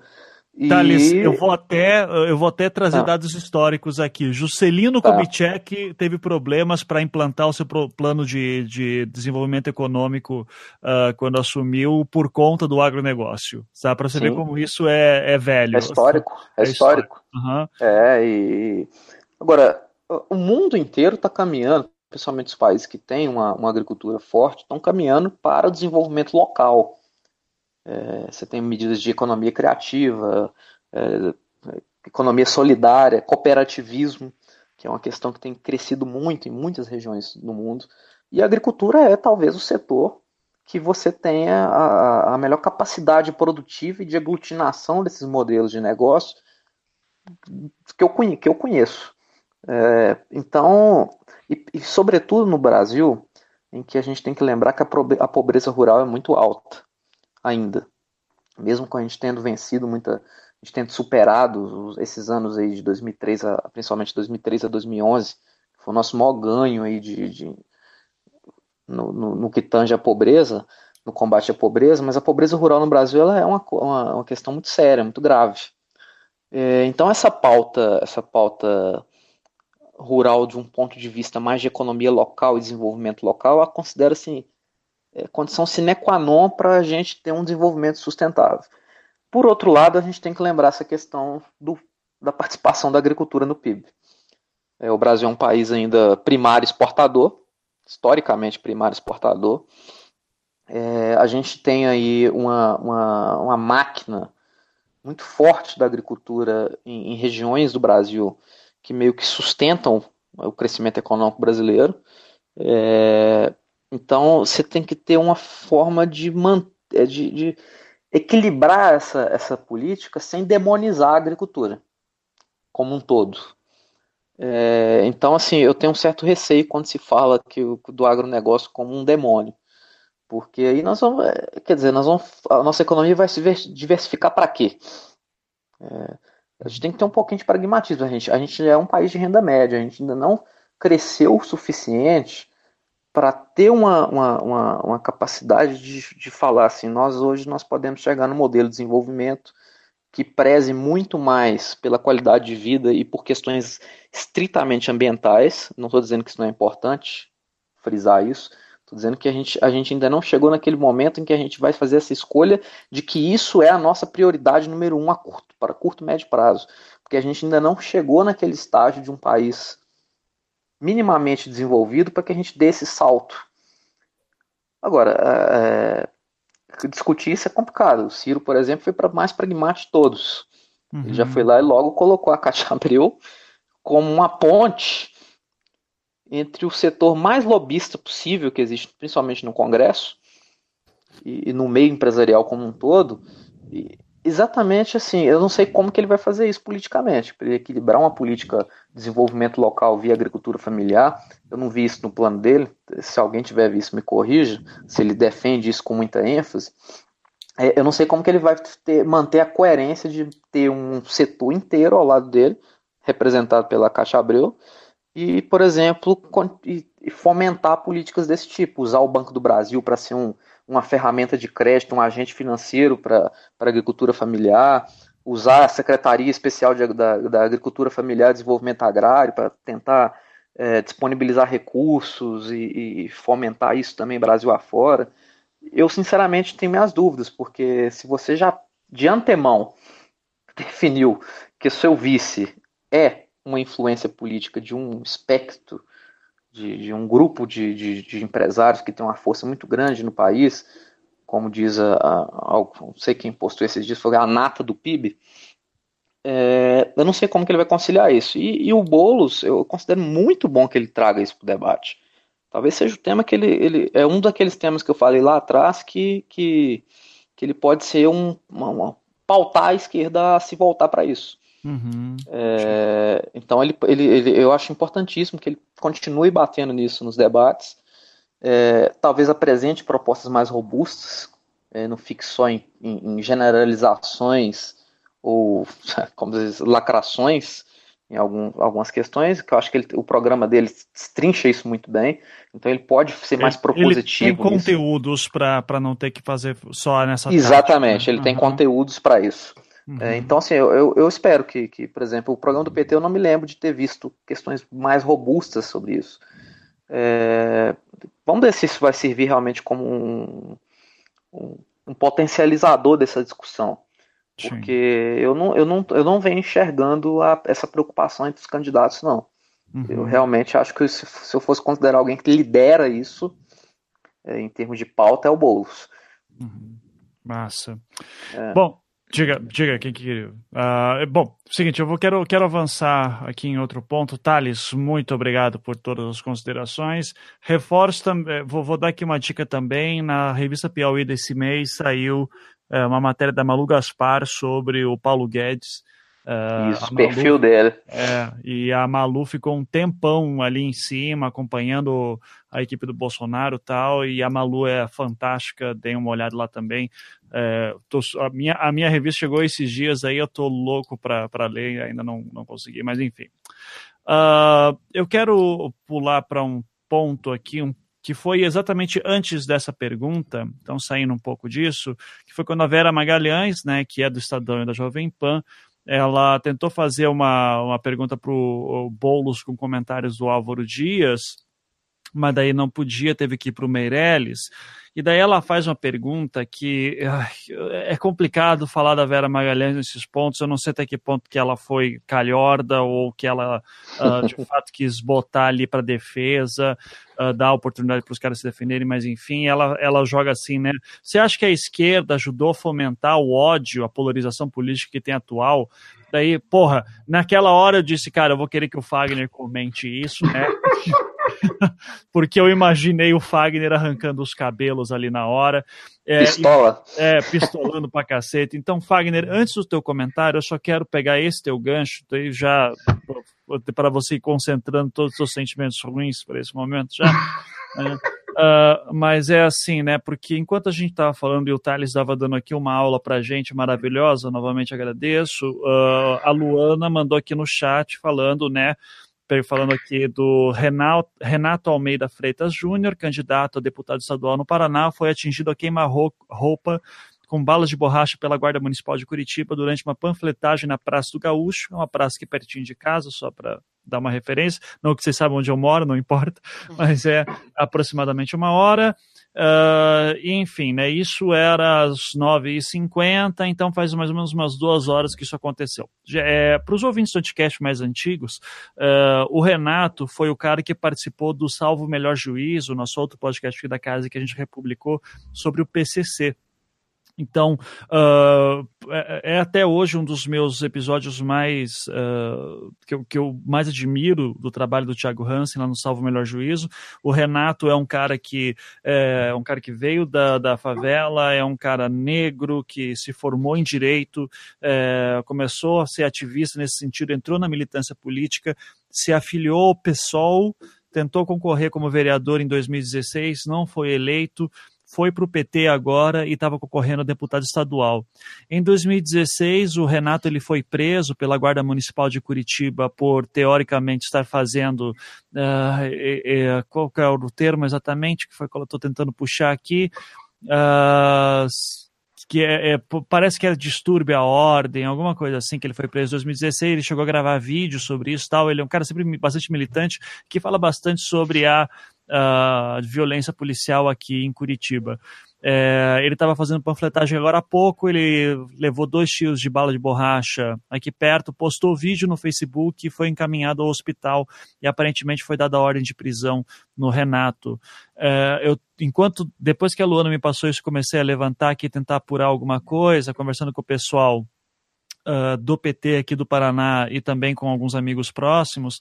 É, e basicamente assim, o Renato atualmente está uh, no Hospital Cajuru. Quem for de Curitiba de repente quiser ir lá porque conhece o Renato, uh, quiser dar, dar uma força ou até assessoria jurídica, qualquer coisa, apesar que ele lá vai estar tá bem assessorado também. Os deputados do PT foram lá agora para acompanhar ele. A Glaze não está aqui mais para ver.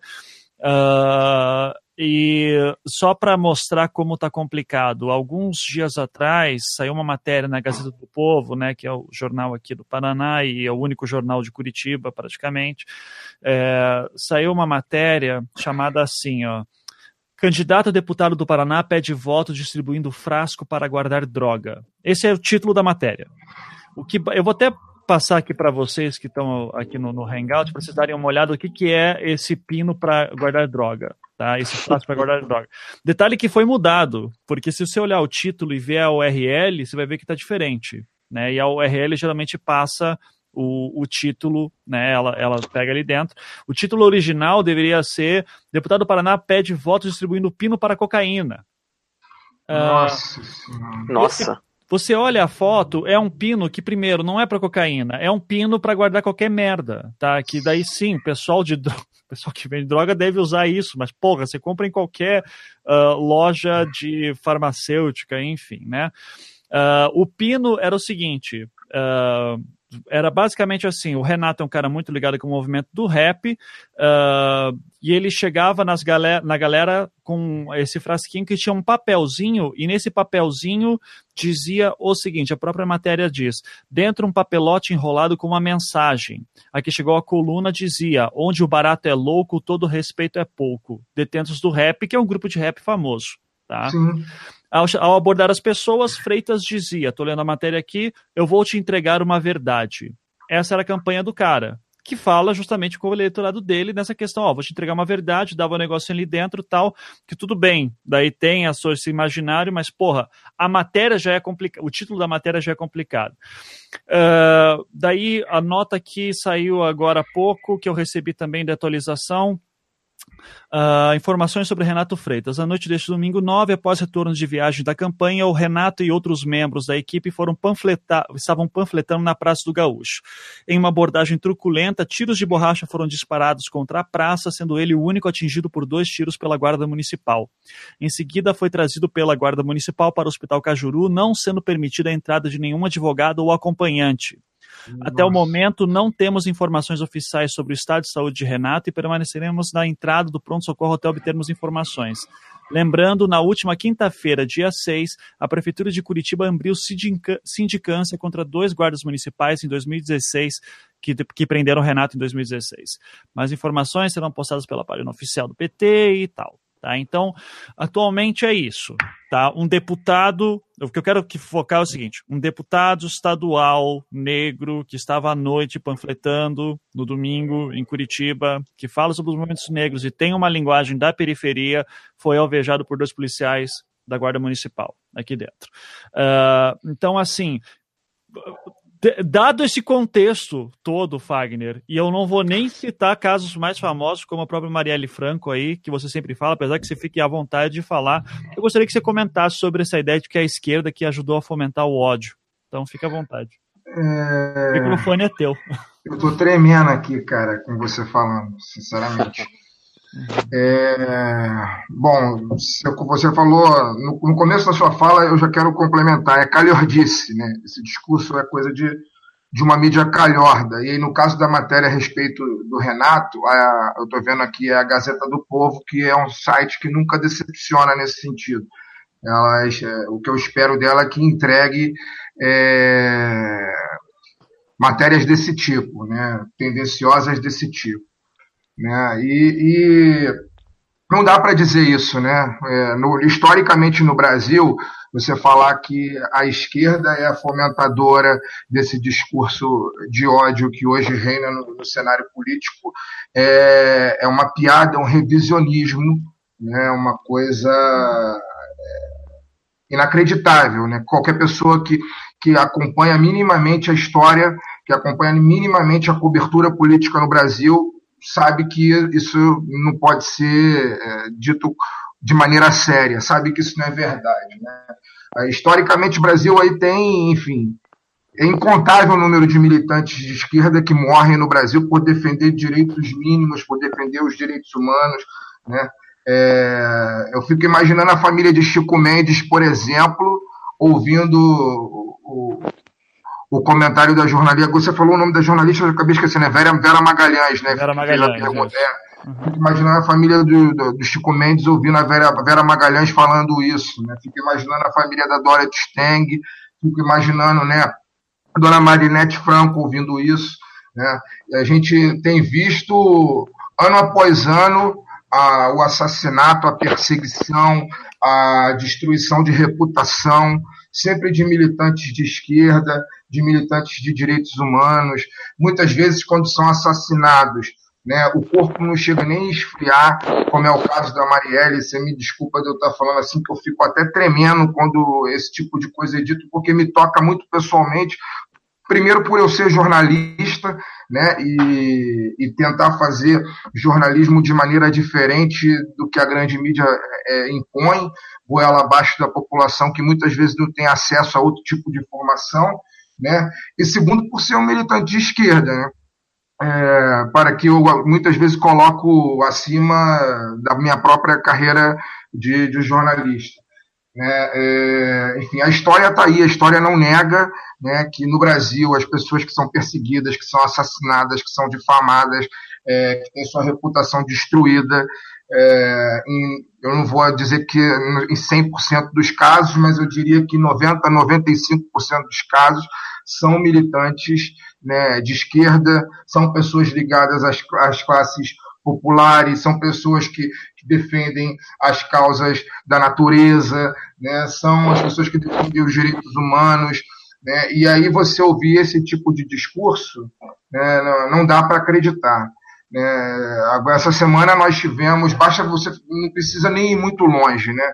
Como a gente estava falando agora no começo. Marielle, Marielle foi assassinada em março, né? Ela foi assassinada naquela noite de quarta-feira, dia, agora me falou, não sei se é 13 ou 14 de março, e no dia seguinte, antes dela ser sepultada, o que já tinha de, de fake news, de, de memes aí sendo distribuídos ligando ela a, a, a, grupos criminosos, dizendo que ela, enfim, é, que ela morreu porque ela tinha parentesco, porque foi esposa de, de, de traficantes, etc, etc, não estava no mapa, né? A ponto de, de do partido, é, do caso pessoal, é, pedir ajuda das pessoas que estavam indignadas, é, que foi, foi o meu caso, indignadas com aquela situação que reunisse toda toda fake news e toda, toda a campanha de difamação que estava sendo feita com a memória dela e repassasse para o partido, porque todo mundo seria processado.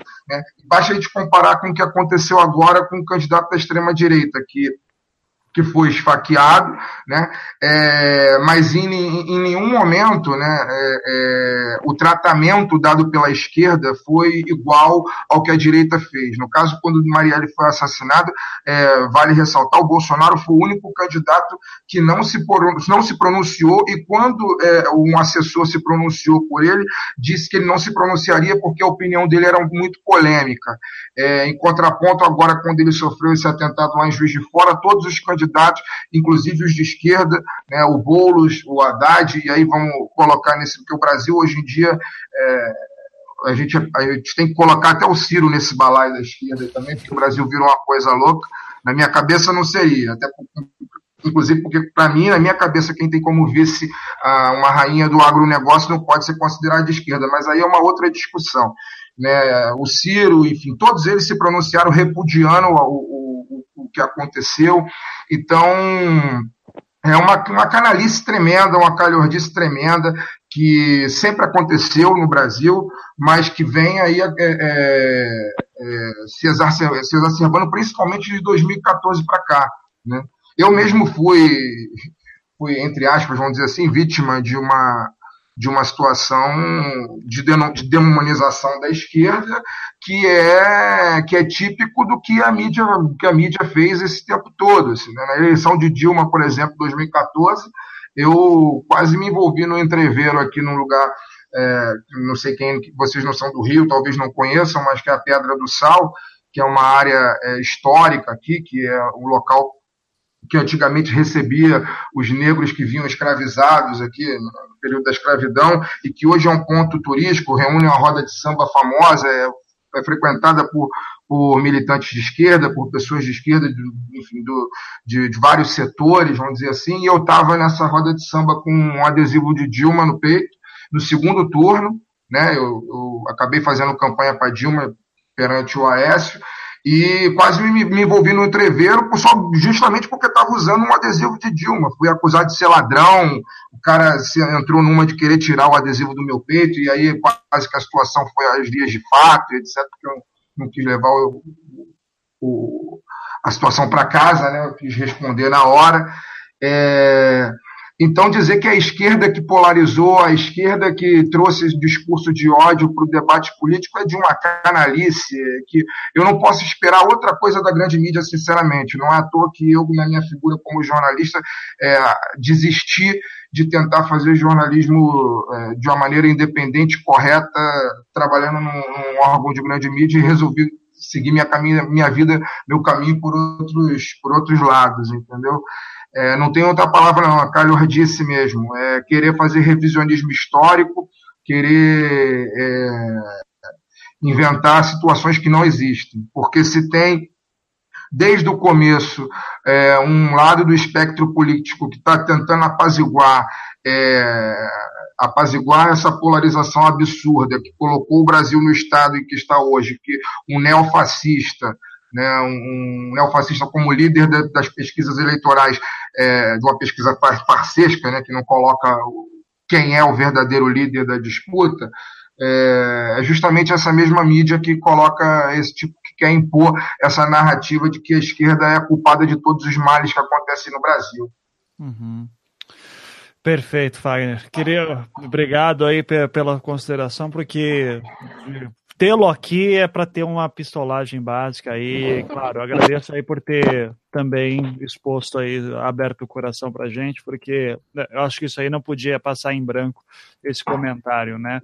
O problema no Brasil de ódio é muito mais antigo do que qualquer coisa. Sim, sim eu fico, eu fico muito, eu fico muito indignado com isso, cara, porque por, por esse, pelo que eu falei no início da minha fala, né, cara? São dois motivos. Pelo, primeiro, pelo fato de ser jornalista e saber que o que que isso não é jornalismo, né? É, é, inversão de, de papel e, e, revisionismo histórico, né? E é, é imposição de narrativa sem contraponto, isso não é jornalismo, né? E segundo porque afeta diretamente, né, no meu caso, diretamente pessoas que são muito próximas a mim, né, cara? São pessoas que, que, que militam o tempo todo, que estão na rua, que muitas vezes colocam a sua militância acima de qualquer outra coisa que, que existe na sua vida e que são muitas vezes assassinadas, difamadas, né, tem a sua reputação destruída, vida destruída por conta de falta de caráter de determinados profissionais da nossa imprensa, vamos dizer assim. Maravilha. Bom, vamos passando esse comentário, esse tutorial. Desejo aí recuperação para o Renato. Vamos ver o que vai acontecer. Na medida do possível, vou informando o pessoal também por outros meios. É, quero avançar aqui para uma coisa que me chamou a atenção daí. Focando no debate novamente, bloco 1 e bloco 3 foram os momentos dos candidatos é, se confrontarem, né? Primeiro que, assim, depois do que a gente viu que a Rede TV fez, parece que tudo o resto é chato, né? Que a Rede TV colocando eles ali naquele palquinho ali no meio, se olhando da cara olho no olho, né? Então, aquela dinâmica ali, assim, eu, senti falta daquilo, um pouco mais de confronto. Uh, agora, a, a, parece que foi combinado as dobradinhas, né? Meirelles, Alckmin, Ciro Marina, Bolo Meirelles e Álvaro Boulos, se eu não me engano foi mais ou menos isso, daí mudou um pouquinho no 3, uh, ah, no bloco 3. Agora, Meirelles e Alckmin, primeira pergunta, né? Meirelles, o Meirelles perguntou para o Alckmin, ó, oh, é, você acha que violência justifica? Depois foi a primeira pergunta de tudo, né? Assim, justi violência justifica, principalmente do que aconteceu com o Bolsonaro? Não, não justifica. Daí o Picolé de Chuchu responde lá qualquer coisa. Daí o Meirelles solta, é, mas até ontem você estava fazendo propaganda brigando com o Bolsonaro, né? Assim, daí, porra, né? Então, ô Beatriz, você ali, como cientista político, quando viu aquele momento, porque relembrando, né, pra, principalmente para quem está ouvindo 2027 isso aqui, é, assim, a, a, o que se conversa nos bastidores é que o Temer é tóxico, ninguém pode colar no Temer, então o Meirelles foi jogado lá para ser meio que o para-raio do, PS, do, do, PMDB, mas que ali nos bastidores, né, tá colado com o Alckmin, tanto que o Temer soltou algumas semanas atrás, né, não, não, candidato ao governo é o Alckmin, e até, até que ele decidiu investir também na carreira de vlogueirinho aí, é, de youtuber para fazer os vídeos lá de Alckmin Fale a Verdade, né? Então, é, é, Beatriz, quando você vê essa maluquice aí toda, o que, que você analisa dessa questão também? É, olha, Ivan, assim, para os olhos de quem, de quem é leigo, é, pode até parecer uma maluquice, mas na verdade é uma estratégia bastante, bastante pragmática deles, né? Em fazer essas dobradinhas. Eu até achei interessante a dobradinha Marina e Ciro. É, por quê? Porque os dois estão empatados em segundo lugar. Então o que, que vai acontecer? Provavelmente, né, se o cenário se manter assim até, até outubro, um dos dois vai para o segundo turno. E num dos dois para o segundo turno, eles não podem entrar em embate, porque um vai precisar apoiar o outro, né? Então, a, é natural que eles estejam nessa amiguinhos, assim, muito amáveis um com o outro, se chamando de amigos e tal. E é provável que permaneça assim até o até o final do segundo turno. É, mas, assim, é, evidentemente, como você mesmo disse, é, todo mundo quer se distanciar a essa altura do campeonato do Temer, né? O Temer é aquele, o, tipo Voldemort, né? Aquele que não deve ser nomeado. É, justamente porque ele é tóxico nesse sentido. E, e, e o Alckmin, a estratégia dele é bem interessante porque ele está tentando se distanciar do Temer, ao mesmo tempo que ele está tentando se distanciar da retórica é, mais radical de direita do Bolsonaro. Então, ele está numa espécie de limbo é, ideológico, digamos assim, porque ele não pode nem dizer que ele foi um apoiador do governo Temer e ele também não pode nem concordar com as propostas do Bolsonaro, que é quem é, muito, muito loucamente, e aí realmente o Brasil não é para amadores, porque a partir do momento que o, o Bolsonaro passa a, a, a, virar figura de direita, é, significa que a coisa realmente desandou né? Porque ele realmente, é, a princípio, não seria de direita e de repente passou a ser de direita. Enfim. É, e o Alckmin seria uma coisa mais centro, e, enfim, ele está tentando se, se aproximar dessa, dessa característica de centro, ser um pouco mais moderado, é, atacando as, as retóricas do Bolsonaro, atacando o discurso do Bolsonaro, esse discurso mais, mais violento, mais enfim, mais direto, né? Especialmente é, em relação às minorias. E o que eu achei interessante é que hoje, na propaganda, é, entre um bloco e outro, é, a propaganda do Alckmin foi atacando o governo Dilma e o governo Temer. Não foi atacando o Bolsonaro.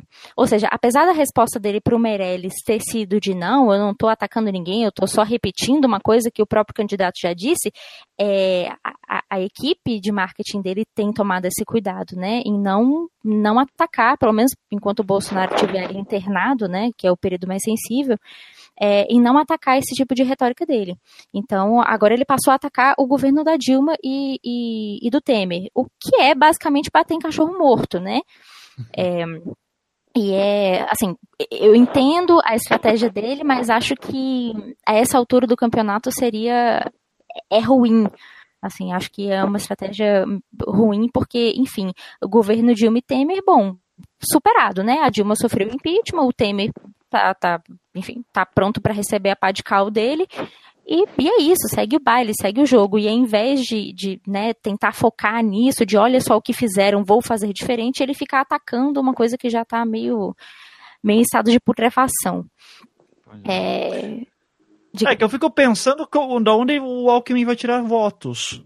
Sim, porque o, o, filão era o, era o Bolsonaro. Né? Exatamente, exatamente. É, eu, eu avalio que esse, esse ataque ao Bolsonaro, ele prejudicou especialmente ao Alckmin e, o, e ao Haddad. O Haddad, por uma questão de... Bom, vamos lá. É, o Lula tem se beneficiado muito do tempo de televisão em razão da situação jurídica é, atípica dele, né?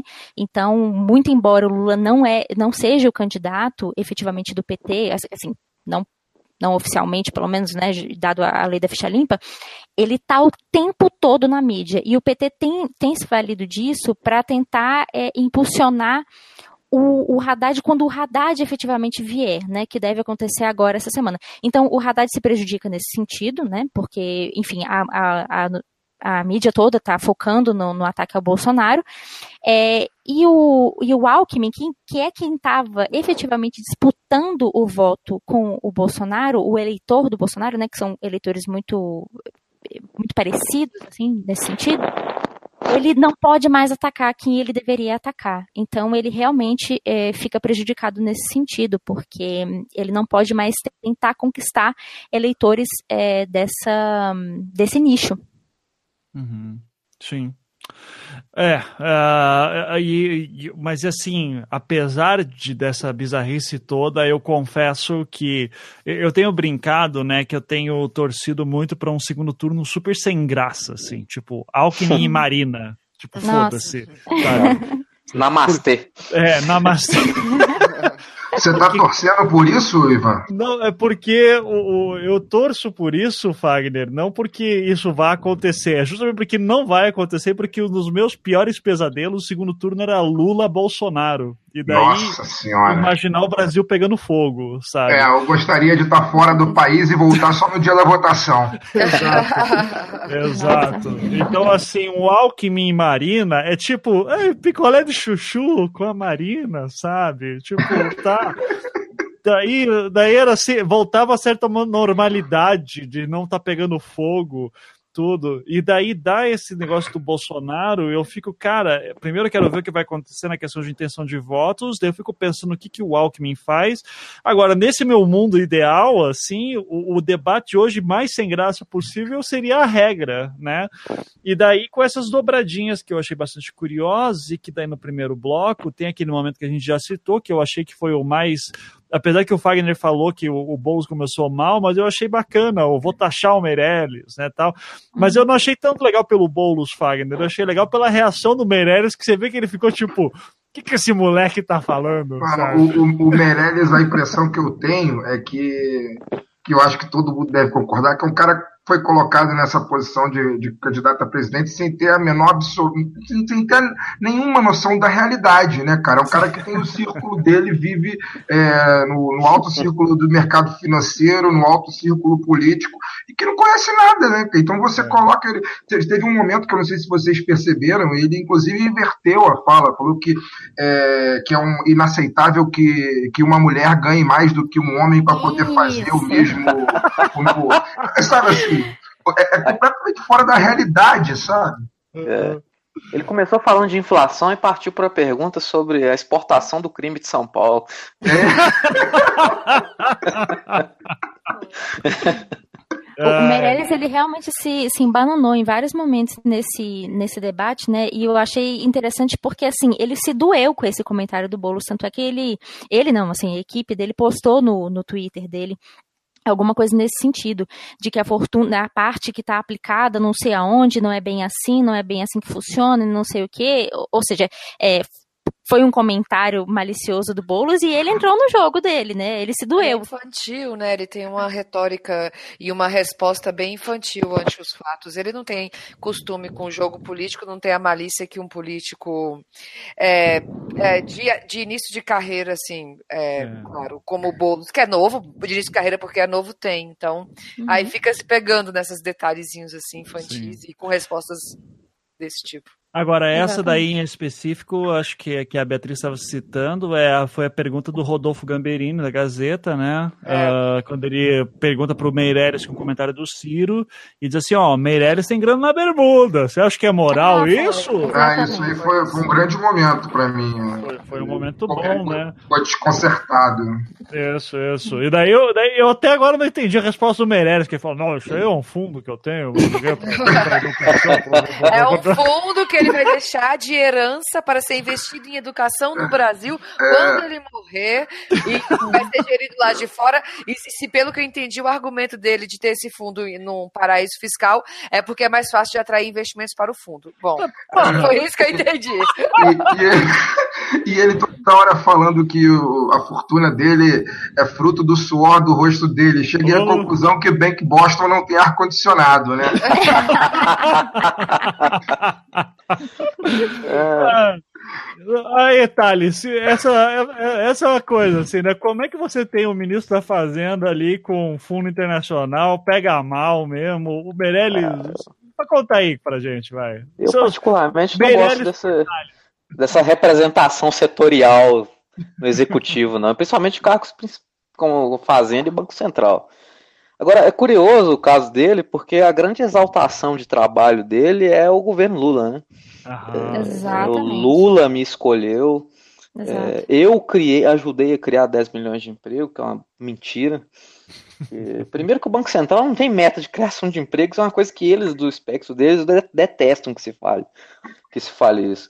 Eles, eu ajudei a criar 10 milhões de emprego, controlei a inflação. É, é, ele me, me lembra muito um robô. Para mim, ele está é, ali para. Não sei. É. É, eu tenho até um. Eu te falei, falei aquela hora, eu tenho até um receio de ser essa essa tentativa de dissociação do tema do Alckmin. Uhum. E institucionalizada, é. personificada. Sim. Eu também é. tenho. Tá, eu acho que deram assim, ô Meirelles, quer se divertir um pouquinho? Faz aí, é. concorre a presidência aí, tá? Fala, mas que eu falo o quê? Fala qualquer coisa, qualquer coisa. É. Se quiser. Diga tá de passagem, hoje eu gostei muito daquela observação dele, insinuando que São Paulo é um, um exportador do crime. Uhum. É, inclu inclusive até o Ciro pode capitalizar nessa fala, porque ele citou, ah, o Ceará do Ciro sofre muito com o São Paulo. Então, então eu acho que ele, ele, ainda deixou o Ciro, nada, deu uma deixa ali pro Ciro. Sim. É, não, foi, um, foi um momento maravilhoso aí, se eu não me engano, aqui, ó, tô, tô vendo minhas anotações, né, que, que eu até brinquei no Twitter, eu disse, nossa, o, o que o Alckmin fala assim, nós vamos criar uma agência nacional de inteligência. Eu falei, nossa, o Alckmin inventou a BIM agora, né? É genial, né, cara? Sherlock Holmes. Genial, genial cara. Caraca, né? E daí o pessoal até comentou a, é, a velha tradição paulista de inventar o que já existe, né, cara? É, é... Sim, sim.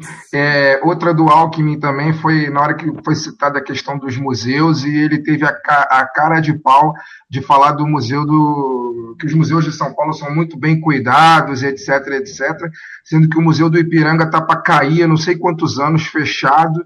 Né? Não, e, o Ciro levantou ele, essa, né? É, ele citou, ele citou o modelo das OS, né? E, e, o Museu da Língua Portuguesa, que, que é um museu. É um museu da língua portuguesa que é privado ou, ou é entregue para a OS também, não, não tenho certeza, pegou fogo, quer dizer, é, é melhor. Por que, que os caras não focam naquilo que, que funciona no governo deles, se é que alguma coisa funciona, né, cara? Eles, levantam, eles levantam umas bolas desnecessárias pro, pro, os outros cortarem, né? É. É. Mas provavelmente por isso que esse tema não entrou na discussão, esse tema, por exemplo, de museu, é, mesmo tendo sido o assunto da semana que passou, é, até ser surgir a pergunta do Twitter, né? Provavelmente porque, ah, bom, pelo menos essas pessoas que já estão no governo e que já lidam com isso.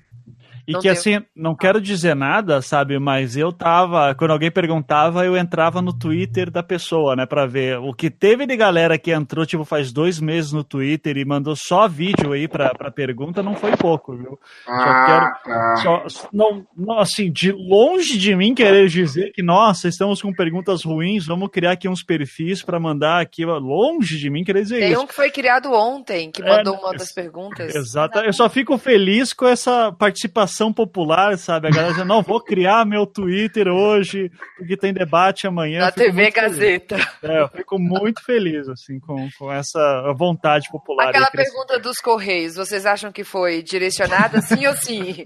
Foi homenageada ah, sim essa, ou sim? Essa foi. essa aí foi, que, foi, foi o perfil que foi criado ontem, né, Luana? Foi, tipo, só tinha esse tweet da pergunta. Era é, isso. Não sei, se foi, não sei se foi essa dos Correios, eu acho que. Bom, mas é, é bem por aí mesmo É, foi porque foi do, do vídeo, né? Foi a única que foi de vídeo. Não, não, teve, teve da menina também. É, exatamente, teve a menina que tava esperando a Vera falar, a Vera, a Maria Lídia falar pra menina que acabou o tempo dela. É. a Maria Lídia, acabou seu tempo, senhora. Tá o vídeo gravado. Não tem como. Temos que ver até o final. Sim, sim. Não, a Maria Lídia cortando os jornalistas, fazendo pergunta. É, acabou seu tempo, jornalista. Não, beleza. Deixa eu terminar. Coitado. Tadinha da Maria Lídia. É... É, mas enfim, Luana, uh, estamos aí com quase duas horas de gravação. Queria saber você aí, uh, alguma coisa que a gente não citou, que você gostaria de citar, que também a gente levantou? Não, eu acho que é, a gente fez uma, uma um, um, panorama bem abrangente. Eu acho que as perguntas as, dos jornalistas foram muito pertinentes, talvez a, a, o melhor nível de, de pergunta no sentido depois do, do Reinaldo do Rei, lá na, no, no, no debate da Rede TV. Tio é, Rei, agora é, chama de Tio Rei. Do, Tio Rei. Eu acho que a gente teve o conjunto das perguntas é muito bem elaborada, elaborado pelos, pelos jornalistas desta vez. Uhum. E, e, eu acho que é isso. Eu acho que a gente teve um pouquinho do mais do mesmo, com destaque para o Ciro, que levou essa no papo. É. Ciro, o Ciro e Boulos, eu tô colocando os dois. É que o Ciro pegou o jogo. Cara, o Ciro tá sabendo cronometrar a pergunta, a resposta dele Aprendeu depois de dois, é. porque nos dois primeiros ele tava com dificuldade. No primeiro, inclusive, tava com muita dificuldade de se concentrar e, responder no tempo. Agora acho que ele tá pegando o negócio. É. E tem um outro momento daí do Boulos que eu acho interessante, que ele. É, era o um momento que os internautas estavam perguntando uh, sobre educação e evasão no ensino médio, um negócio assim. E, e daí o Boulos escolheu o Meirelles para responder.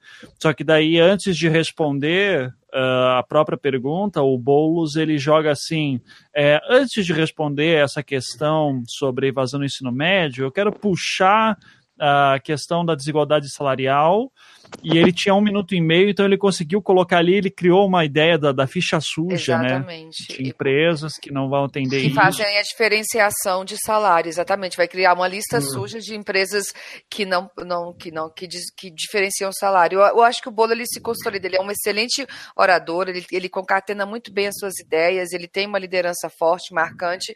É, eu acho, eu vejo ele muito para o futuro, né? É, ele, ele, ele, vem, é. vem se confirmando como a cara, uma cara cara bacana dessa esquerda é, nova que está aparecendo aí. Eu acho que ele tem um grande futuro na política. É, é exatamente. Lista suja do machismo que ele usou, né? Lista suja, é. é. Isso é. aí, muito bom. Legal. Vamos lá, uma rodada então final. A Luana já falou que ok. Thales, alguma coisa que não citamos, você gostaria de comentar? Eu acho que a gente deu um overview bom. É... Hoje foi um debate bem, bem médio, né, mediano. É, não, então não, não tem muito. Oi. Numa democracia normal, debates são assim, sabe? É isso aí, é isso aí, é isso aí. É, é o que eu acho. mas enfim, concordo contigo é. que foi bem médio, mas debate é, é. chato mesmo. Não, né? debate é chato mesmo. Só, só uma, uma coisa que passou. A gente se acostumou, né? A gente, a gente tá com um ursal na cabeça. É, né? ursal. É. O, o, Ivan, o teu candidato aí, o Álvaro Dias, só para porque ele falando em refundação da política, ah, refundação ah, da Ai. República e, e defendendo agrotóxico, é. né, com aquela, com aquela coisa dele, falando quando foi questionado sobre os privilégios, né, numa, numa interação com o Boulos ali, é, fala, o Boulos muito inteligentemente falando sobre o judiciário, né, claramente atacando Sérgio Moro e a casta do judiciário, que é, é avidamente defendida por Álvaro Dias, e ele falando, e o Álvaro Dias escorregando, falando dos privilégios do executivo, do legislativo, mas sem tocar no judiciário. Então, assim, é esse refundação da República, de que refundação não tem nada, é. é o novo que de novo não tem nada, é aquela coisa de mais do mesmo e então pessoas estão é. ali ocupando tempo ah, precioso é, eu... num debate que não. Sim. Álvaro Dias quer refundar a República fazendo parte do jogo político desde 1 de fevereiro de 1969. É, é sério isso? É, é, é brincadeira. É por, é né? por, isso que eu acho a hipocrisia ser essa embalagem da nova política. Isso é uma Chega a ser imbecil. É que é... E tem Gente, um momento até que o, o Álvaro Dias está falando, não, porque quando eu fui governador, blá, blá, blá, eu bati em professor, eu sempre gosto de lembrar isso, né? E daí ele solta alguma assim, porque eu recusei a minha aposentadoria e tal, e daí o Boulos dá uma viradinha de olho para cima, assim, tipo, ah, que eu achei linda, porque já até saiu para tudo que é lado aí, do tipo, não, o Álvaro Dias, é, é, os fact-checkers já, já viram, né? Sim, ele recusou a aposentadoria faz uns dois anos, até então ele estava recebendo tudo, assim, então, é. É, então não, não, ah, pra cima de mim não, pra cima de mim não. Porque eu no Twitter eu levo mágoa para sempre agora, então é isso. Mas enfim, Thales, tudo certo então? Podemos Pô, vou, Tudo vou, certo, eu acho que foi, foi. Mas mesmo assim, se consolidaram aqueles que já, como eu disse lá atrás, se consolidam aqueles que já estão com, com propostas mais robustas. Legal. Que mesmo sendo mais do mesmo, eles oferecem um mais do mesmo muito bom. Certo. É, Uhum. E aí, Fagner, algo que não citamos que você gostaria de levantar? Não, acho que nós fizemos um apanhado bem completo. É... Eu acho que o debate foi o primeiro debate sem a aquilo que eu falei no começo, né? Foi o primeiro debate sem a presença do fascismo, pelo menos o fascismo explícito.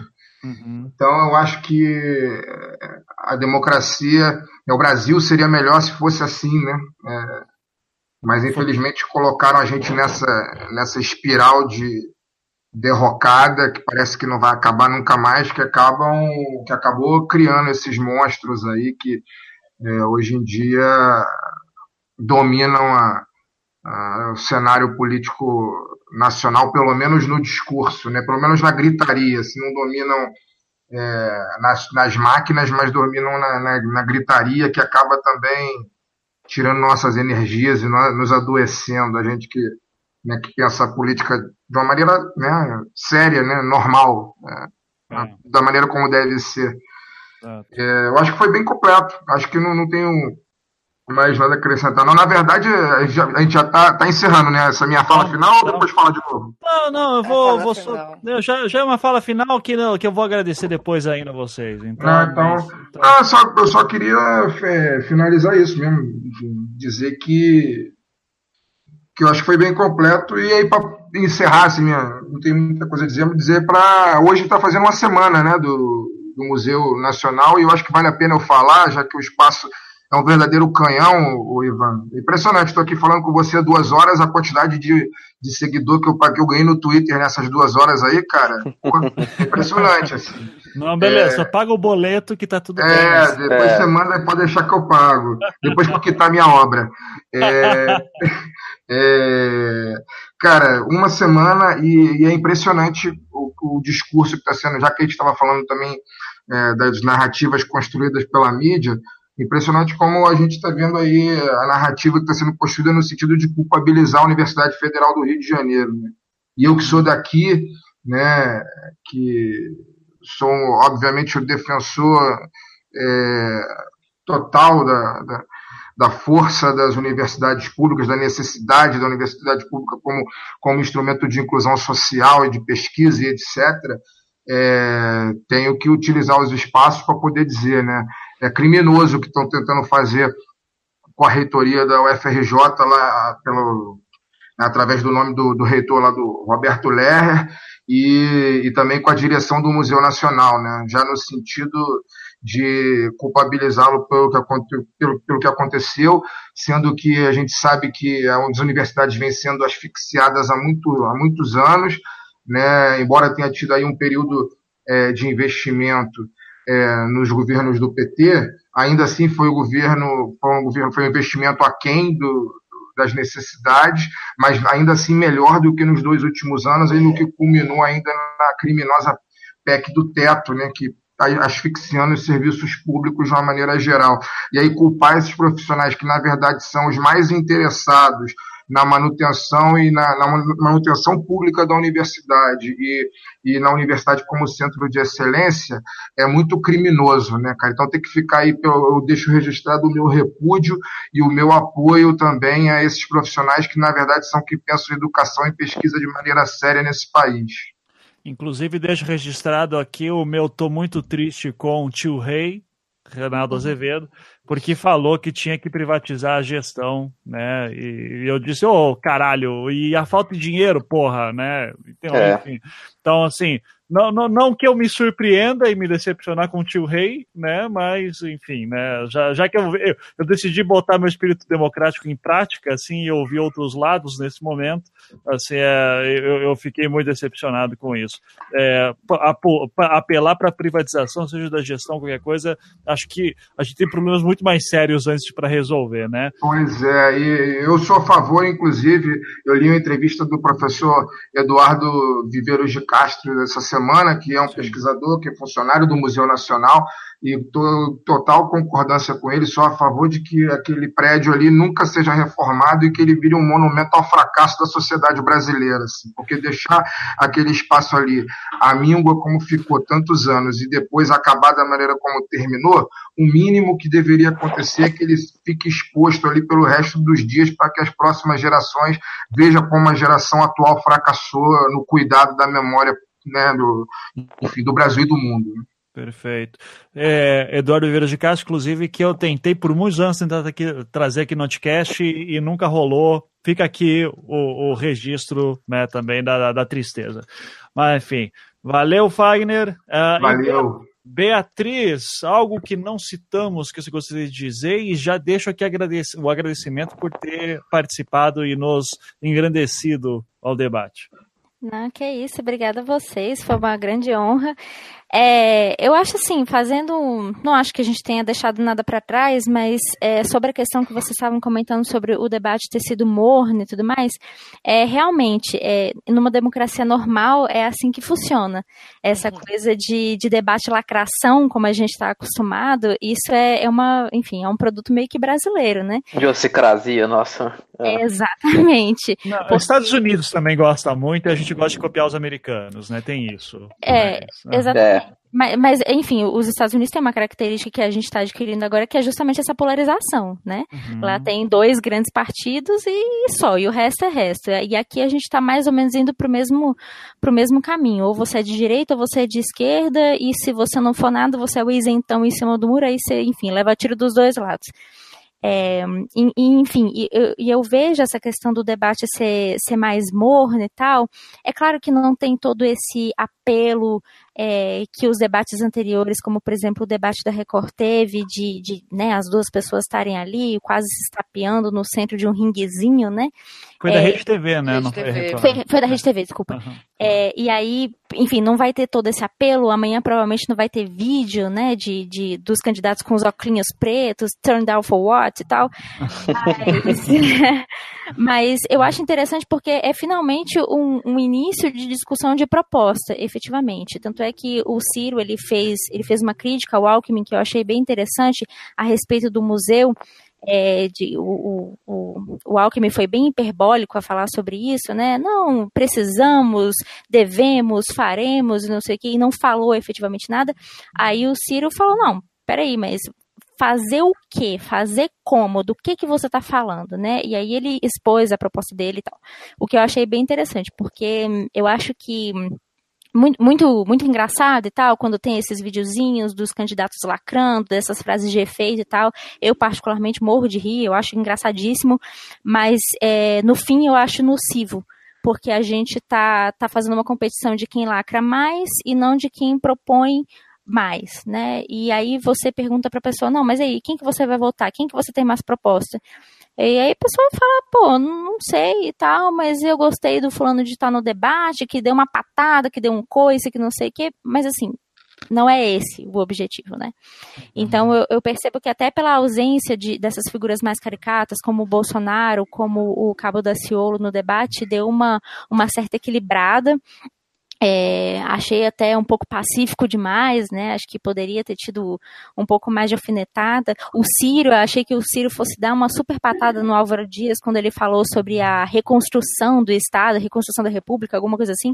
Refundação. Eu achei que o. Refundação, isso. Achei que o Ciro fosse, enfim, dar uma, dar uma cortada ali no Álvaro Dias quando ele falou isso, porque, enfim, é um discurso bastante demagogo, e, e não deu, e reforçou e endossou a, a fala do Álvaro Dias, né? Achei, assim, bem polido, muito educado da parte dele.